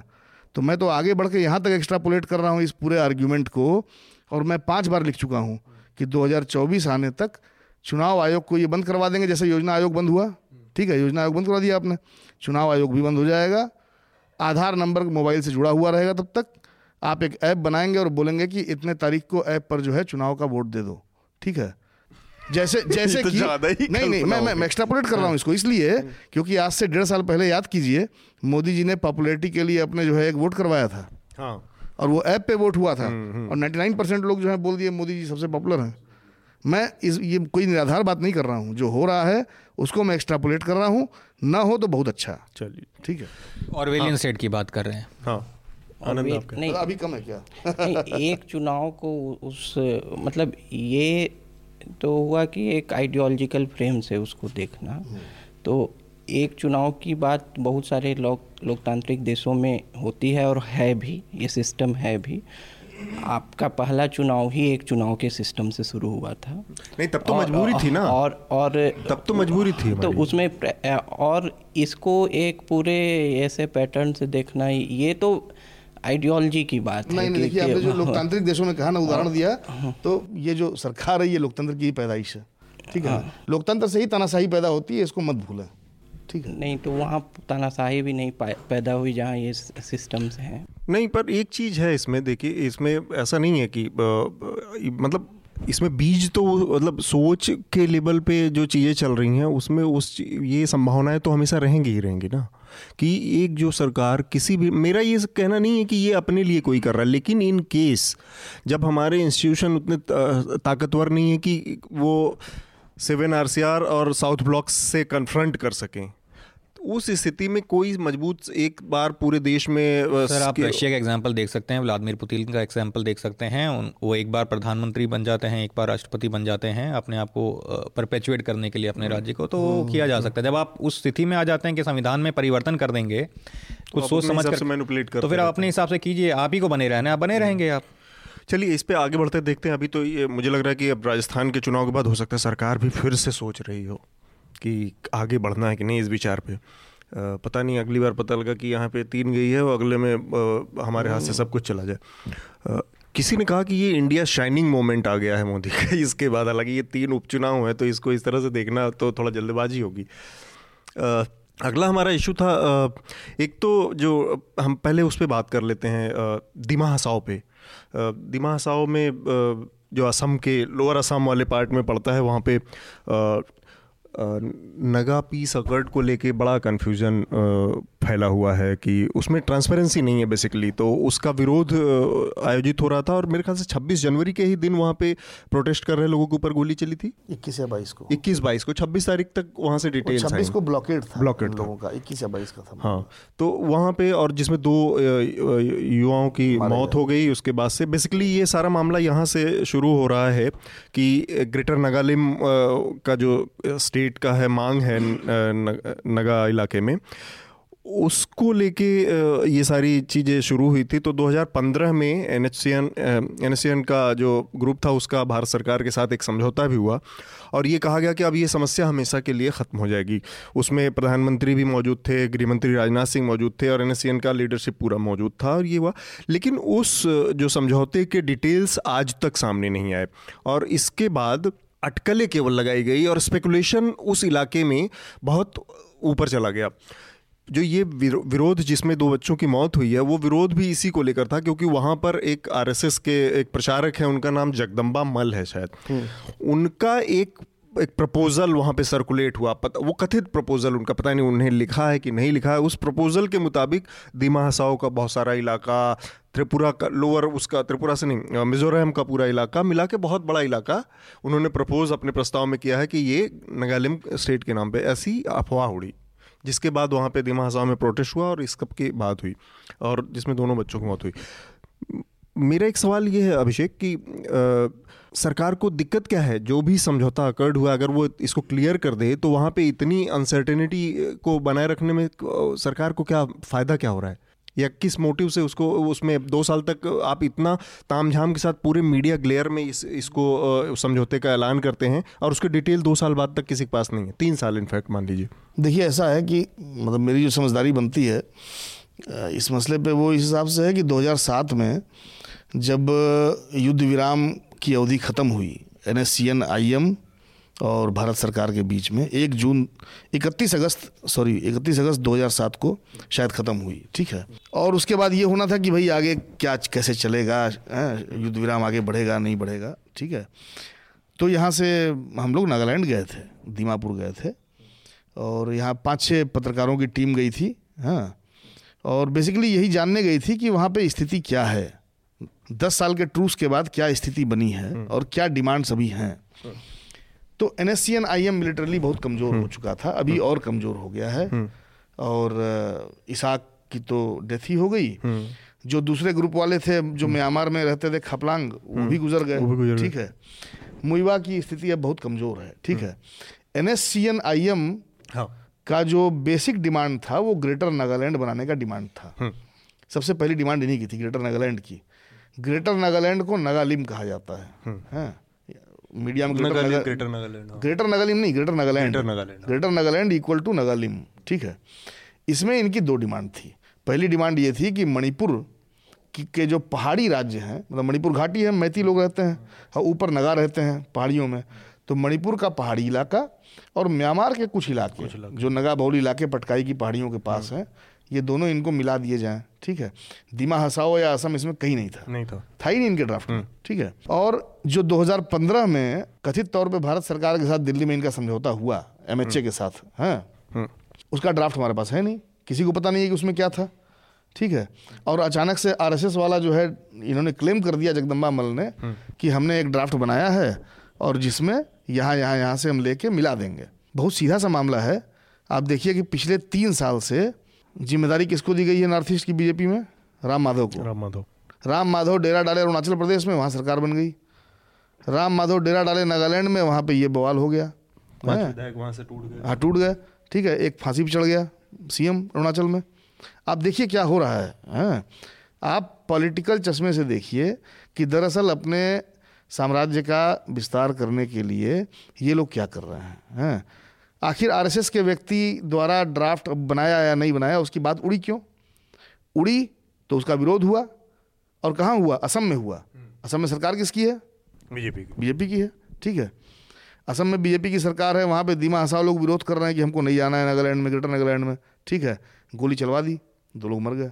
ठीक है। पूरे 26 जनवरी को मणिपुर में और हाँ मतलब इनफैक्ट जिसको एस डब्ल्यू एफ़ ए जो एरिया कहते हैं साउथ वेस्ट फ्रंटियर एरिया उस एरिया में पूरा ब्लॉकेट था कंप्लीट ब्लॉकेट था 26 जनवरी को ठीक है? तो मतलब आप ये समझिए कि जो भी ये चुनाव का विरोध हो रहा है हम्म, हैं हम्म, कि भाई चुनाव मत करवाइए सारे संगठन कह रहे हैं ये बहुत रेडिकल मांग नहीं है बहुत स्वाभाविक मांग है। वो कह रहे हैं पहले मसला सुलझाइए ड्राफ्ट लाइए समझौता देख लेते हैं चुनाव करवा दीजिए। और इन्होंने इकतीस जनवरी की डेट दी थी हम्म। और इकतीस जनवरी पार कर गया। सत्ताईस को फरवरी को मेरे ख्याल से वहाँ पे हाँ, इलेक्शन की डेट है लेकिन अब वो भी संकट में ही अगर हाँ। इतना। अवस्था वहाँ पे है। आनंद? ये सब कुछ ठीक हो जाएगा अगर सातों नॉर्थ ईस्ट स्टेट में इनकी राज- सरकार आ जाएगी तो। आप देखिएगा। हम्म, आनंद आपको दीमा दीमा जो हैफलॉन्ग जिसका हेड क्वार्टर्स है तो अ, जैसा कि छिटपुट में जानता हूँ ज़्यादा जानता नहीं मैं उसके बारे में लेकिन उसका जो उसकी संरचना जो है उसमें करीब बावन प्रतिशत दिमाग के जनजाति के लोग हैं। और अड़तालीस प्रतिशत अन्य हैं और जिसमें नागा सिर्फ़ सात प्रतिशत है। हम्म, हम्म, तो तो एक तो है कि जो इसका कुछ लोगों का मानना है कि जो नोमेनक्लेचर है नामकरण है जिला जिलों का या फिर राज्यों का भी हाँ। वो एक ही राज्य में इतनी जनजातियाँ हैं लेकिन उनका नामकरण ही ऐसे हुआ है कि एक जनजाति के लोगों को उस पर क्लेम बैठ रहा है कुछ लोग एलिनेटेड फील कर रहे हैं हाँ। तो एक दिमाशाओं का नामकरण ही थोड़ा प्रॉब्लमेटिक है क्योंकि 48 प्रतिशत जो अन्य जन जनजातियाँ हैं उनसे जो है ये हमेशा वहाँ एलिनेटेड फील, फील कर करते हैं अच्छा और लेकिन नागा उसमें सिर्फ़ सात प्रतिशत हैं तो एक तो उनका अगर वो प्रारूप कोई प्रारूप तुक नहीं राष्ट्रीय बनता। हम्म। स्वयंसेवक संघ ने जो दिया है उसमें शामिल करने का तो और कोई तुक नहीं बनता है और ये अगर मांग अगर ये सच है तब, हमको हाँ, ये अगर सही कोई ऐसा सही है कि कि नहीं। हाँ। ये ऑथेंटिक प्रारूप है भी कि नहीं ये कोई सर, सरकारी प्रारूप को सर्कुलेट किया गया है या उनका अपना एजेंडा है ये पता नहीं हमें तो तो ये फिर थोड़ा सा और आ, लेकिन आ, अगर ये ये एक बड़ी मांग अगर नागा नेतृत्व के तरफ़ से आई हो कि हमें ये जिला चाहिए तो ऐसी क्या मजबूरी सरकार की रही? अगर ये सही है तो कि उसे मान लें। तो इन सब चीज़ों को लेकिन यही है कि अभी कोई भी चर्चा बेईमानी होगी जब तक ये पुष्टि नहीं होगी यही प्रारूप से प्रारूप यही था। हाँ। हालाँकि अफवाहों के दम वजह से भी हो गए। एक हमारे श्रोता हैं उनका एक लेटर है तो मैं उसको पढ़ देता हूँ जल्दी से। इसके बाद हम आगे की बात करते हैं। ये पत्र लिखा है हमें जुजैर अली ने। जुजैर ने जो पिछले बार हमारे H R D minister junior हैं सत्यपाल सिंह हाँ उनके विषय पर जो डार्विनवाद और इवोल्यूशन के ऊपर हमने बात की थी, उस पर उनका पत्र है। उनके वैज्ञानिक दृष्टिकोण, ये आनंद आपके लिए है कि वैज्ञानिक दृष्टिकोण रखने वाले श्रोता के नाते आनंदवर्धन की जो इवोल्यूशन वाली समीक्षा है, उससे मैं थोड़ा आहत हुआ। सुनकर मुझे ऐसा प्रतीत हुआ कि वैज्ञानिक समुदाय में ही इवोल्यूशन किसी विवाद का मुद्दा है, जबकि इतना विवाद उसको लेकर नहीं है शायद इनका। वैज्ञानिक समुदाय से में इवोल्यूशन पर चर्चा ज़रूर जारी है, लेकिन उसको लेकर कोई विवाद या अविश्वास नहीं है। आनंद ने कौवों का उदाहरण देकर यह संकेत देने का प्रयास किया कि संभव है किसी दिन वैज्ञानिक समुदाय से यह समाचार सुनने को मिले कि इवोल्यूशन मौलिक रूप से गलत है। और ऐसा कुछ नहीं हुआ था। यह सोचना एक प्रकार का भोलापन कहलाएगा। इवोल्यूशन पर संशोधन की गुंजाइश निश्चित रूप से है मगर ऐसी आशा रखना निराशा के लिए स्थान देना होगा। एवोल्यूशन पर साक्ष्य प्रत्यक्ष एवं निर्णायक हैं बल्कि तथ्य और साक्ष्य के आधार पर देखा जाए तो एवोल्यूशन का खंडन करना असंभव है। एवोल्यूशन आधुनिक मेडिसिन का भी आधार है हमारे कई अन्य समाजों के की में प्रचलित दूसरी अवधारणाओं के, के जैसा नहीं है। इसके अलावा और भी तमाम चीज़ें हैं, मैं उसको गैर ज़रूरी है, उसको छोड़ता जा रहा हूँ। तथ्यात्मक रूप से आधुनिक बंदरों की कोई भी प्रजाति मानव के सीधे पूर्वज नहीं, अपितु हम सबके कजिन हो सकते हैं। ये बात इवोल्यूशन में भी कही अर्थात सभी आधुनिक बानरों के पूर्वज किसी युग में एक थे जो बाद में अलग अलग इवॉल्व हुए। इनका कहना किसी ने यह टिप्पणी दी थी कि संभवतः पृथ्वी पर जीवन परग्रही हो सकता है।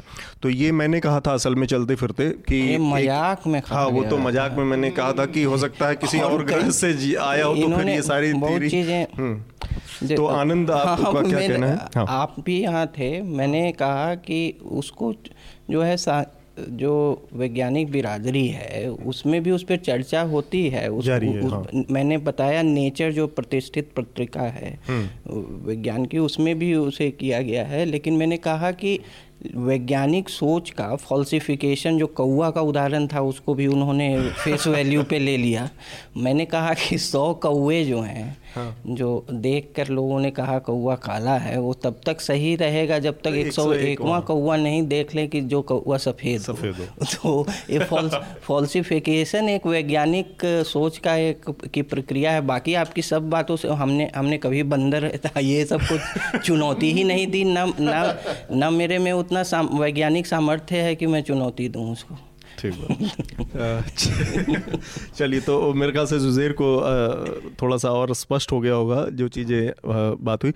तो हम अपने कार्यक्रम की समाप्ति की ओर बढ़ रहे हैं। मैं चाहूँगा कि उससे पहले अपने जितने भी हमारे मेहमान हैं लोगों से अपने अपने रिकमेंडेशन बता दे। तो अभिषेक आपकी क्या रिकमेंडेशन है हमारे श्रोताओं के लिए?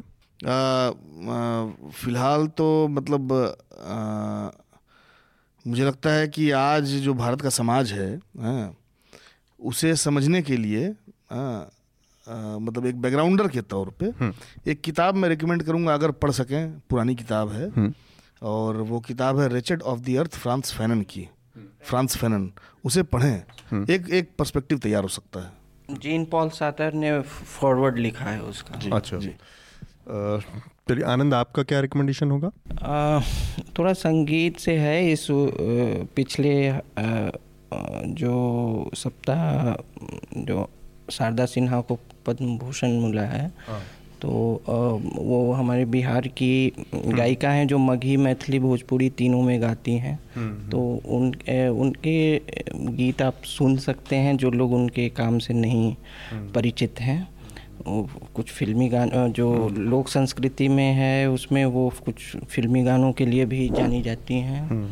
तो वो है। दूसरा है जो एक नॉन इकोनमिस्ट के तौर पे एक जो पेशेवर अर्थशास्त्री नहीं हैं तो प्रताप भानु मेहता का आज इंडियन एक्सप्रेस में बजट पर जो लेख है वो पढ़ सकते हैं। एक नॉन इकोनमिस्ट एंगल से एक आपने मेरा भी एन- छीन लिया, कोई बात नहीं। और तीस तीसरी तीसरा है कि मेरा ये मानना है कि जो लेखन की बहुत प्रतिभा पत्रकारों में थी वो खेल पत्रकारिता में चली गई है। जो स्पोर्ट्स जर्नलिस्ट जर्नलिज्म है उसमें जो खेल पत्रिकाएँ हैं उसमें लेखन का स्तर काफ़ी ऊँचा। दे, देखा गया है। मतलब कि और तो तो क्रिकेट से संबंधित क्रिकेट मंथली में एक South African pace bowler Rabada पर एक का एक प्रोफ़ाइल लिखा है। फिरदौस मुंडा ने जो दक्षिण अफ्रीका में एक क्रिक इन्फो के संवाददाता हैं। बहुत अच्छे ढंग से प्रोफ़ाइल लिखा है लंबा वो पढ़ सकते हैं ठीक बात। नीरज आपका क्या रिकमेंडेशन अतुल जी मैं दो रिकमेंडेशन देना चाहूँगा। एक तो थोड़ा भारतीय अर्थव्यवस्था से रिलेटेड है। आज से पंद्रह दिन पहले पंद्रह बीस दिन पहले द इकोनॉमिस्ट मैगजीन जो है आ, उसका एक कवर स्टोरी आया था where is the Indian middle class वो अ, मुझे लगता है जितने भी लोग भारत को समझना चाहते हैं भारत की अर्थव्यवस्था को समझना चाहते हैं अपने बारे में समझना चाहते हैं कि यहाँ पर कितनी वो चाहे फिर वो कॉर्पोरेट सेक्टर से हो चाहे वो आम इंसान हो उसे इसे ज़रूर पढ़ना चाहिए। उन्होंने पिछले कई सालों की रिसर्च के बाद अ, अ, और काफ़ी सारे अलग अलग तरीके अलग अलग सेक्टर से डेटा निकाल करके ये प्रूव किया है कि जब तक कि भारत एक तो सबसे पहली बात है कि जो हम middle class middle class middle class करते हैं हिंदुस्तान में हम सब अपने आप को मिडिल क्लास समझते हैं, पर कोई भी एक्चुअली में मिडिल क्लास नहीं है। उसकी शुरुआत उस आर्टिकल की ऐसे होती है कि एक व्यक्ति है मुंबई के अंदर जो चौंसठ हज़ार रुपये की स्कूटी लोन पर खरीद रहा है और वो अपने आप को मिडिल क्लास समझता है। पूरी दुनिया में ये परिभाषा कहीं नहीं है। पूरी दुनिया में कार खरीदने के बाद इंसान मिडिल क्लास होता है, यहाँ पर स्कूटी खरीदने पर मिडिल क्लास होता है। तो ये ये जो कवर है, ये इस बात का भी अंदेशा दिखाता है कि क्योंकि हिंदुस्तान में इनक्वालिटी बहुत ज़्यादा बढ़ गई है। पिछले बीस सालों से जो न्यू लिबरलिज्म जब शुरू हुआ है सारा ज़्यादातर जो पैसा है वो अमीरों अमीर और अमीर हो गए हैं गरीब और गरीब रह गए हैं और जो मिडिल क्लास है वो जहाँ तक पहुँचनी चाहिए थी वो नहीं पहुँची। इसीलिए हिंदुस्तान में किसी कंपनी को आने वाले समय में फ़ायदा नहीं होने वाला है और ये किसी भी सरकार के लिए और कंपनी के लिए कंपनीज़ जो अपने आप को कहती हैं नहीं हम तो सैलरीज नहीं दे सकते हैं ऐसा नहीं दे सकते हैं लेबर लॉज वैसे नहीं होने चाहिए हाँ ज़ाहिर सी बात है प्रॉफिट ज़्यादा होने चाहिए। तो अगर कंपनीज़ ज़्यादा प्रॉफिट कमाएँगी और अपने प्रॉफिट्स को शेयर नहीं करेंगे तो अल्टीमेटली वो घूम करके उन्हीं के ऊपर आएगा। दूसरा मेरा रिकमेंडेशन है जो मैंने किताब अभी खुद से पढ़नी शुरू नहीं की है मुझे रिव्यू करनी है किताब। हम्म। शशि थरूर मिस्टर शशि थरूर ने किताब लिखी है वाई आई एम हिंदू। ये किताब पढ़नी इसलिए ज़रूरी है क्योंकि कांचा लाइया जी ने कुछ समय पहले जो दलित विचारक लिखे थे why I am not a Hindu ये उसका बिल्कुल ऑपोजिट है। शशि थरूर जी बेसिकली जहाँ तक मेरा विचार है वो क्या प्रोजेक्ट करने की कोशिश करेंगे? क्योंकि कांग्रेस आज की डेट में बड़ी एक दुविधा में ये किताब का आप आप अटकल मत लगाइए कि क्या करने की कोशिश करेंगे। ये लेखक के ऊपर छोड़ दीजिए। उसका कारण ये है क्योंकि मैंने हाँ, ठीक है वो पढ़ सकते हैं बट जो मैं बताना चाह रहा हूँ क्योंकि अभी अभी ये एक पॉलिटिक्स है एक एक हम्म। तरह से पॉलिटिक्स है।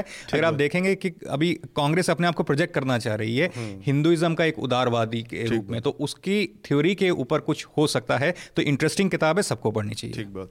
मेरी तरफ़ से आज के सुपरस्टार शशि थरूर हैं क्योंकि मेरे पास अभी कल ही परसों से मैंने शुरू किया है अंधकार काल हिंदी में आई है उनकी book the dark ages of जो पूरे औपनिवेशिक काल का जो वर्णन है उनका। पिछले वर्ष। तो हाँ पिछले वर्ष आया तो उसका हिंदी आया है अंधकार काल के नाम से। तो मैंने उसको पढ़ना शुरू किया है उसमें अंग्रेज़ी वाला तो मैंने पढ़ा नहीं था तो उसके रिव्यू और ये सब पढ़े थे।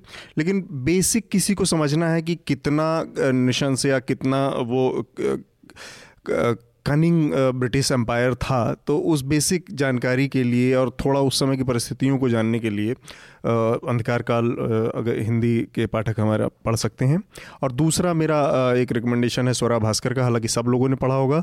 स्वरा भास्कर ने जो द वायर में एक पद्मावत पर अपना ओपिनियन लिखा है वो इसको रिकमेंड करने के पीछे मेरी एक पर्टिकुलर छोटी सी वजह बस ये है कि वो जो इंडस्ट्री है वो इंडस्ट्री बहुत ज़्यादा नेपोटिज्म बहुत ज़्यादा पावर सेंट्रिक बहुत ज़्यादा संबंधों रिश्तों के के आधार पे चलती है। वहाँ पर जि, जिस जिस हिम्मत के साथ एक आप ए ग्रेड तो स्वरा भास्कर को नहीं कर सकते। सो स्वरा भास्कर मेरे ख्याल से बी बी कैटेगरी में भी नहीं आती हैं। वहाँ पर उन्होंने एक टॉप लीड डायरेक्टर के साथ पंगा लेने का या या जो जो हिम्मत दिखाई है, उस लिए उनके उस आर्टिकल को पढ़ा जाना चाहिए उस करेज के लिए। मीटू पूरी दुनिया में हुआ, लेकिन हमारी फ़िल्म इंडस्ट्री से कोई भी आगे नहीं आया। तो हमारी इंडस्ट्री इस तरह के आउट ऑफ़ वे जाके स्टैंड लेने वालों के लिए नहीं जानी जाती है। फ़िल्म इंडस्ट्री तो उस लिहाज से सुरा भास्कर का ये स्टैंड बड़ा महत्वपूर्ण मुझे लगा। तो एक दूसरा रिकमेंडेशन मेरा ये है। और इसके साथ ही अपने श्रोताओं के साथ हम एक और खुशखबरी साझा करना चाहेंगे। हमारा सातवें अंक में ही N L Charcha top fifty podcast में शामिल हो चुका है। तो अपना, इसी तरह सहयोग और अपना प्यार बनाए रखें। मैं फिर से अपील है कि आप लोग अपने मेल ज़रूर करें सुझाव ज़रूर दें और न्यूज़ लॉन्ड्री को सब्सक्राइब ज़रूर करते रहें क्योंकि आप ही लोगों के अ, स्वतंत्र मीडिया का अस्तित्व बना रहेगा। किसी भी कॉरपोरेट और उन पॉलिटिकल प्रेशर में जो, या उनके उससे सहयोग से चलने वाले संस्थानों से आप उस तरह की उम्मीद नहीं कर सकते। और इस तरह की जो बहुत एनलाइटेंड जो बहुत बौद्धिक चर्चाएँ हैं, उस तरह की चर्चाएँ भी नहीं सुन सकते। फिर आपको रिपब्लिकन रिपब्लिक टीवी पर अर्नब जैसी चर्चाएँ देखनी पड़ेंगी, या फिर आज तक दंगल पे रोहित सरदाना जैसी चर्चाएँ देखनी पड़ेंगी तो इससे बचने के लिए प्लीज़ सब्सक्राइब न्यूज़ लॉन्ड्री बहुत बहुत नमस्कार, आप सभी लोगों का बहुत बहुत धन्यवाद।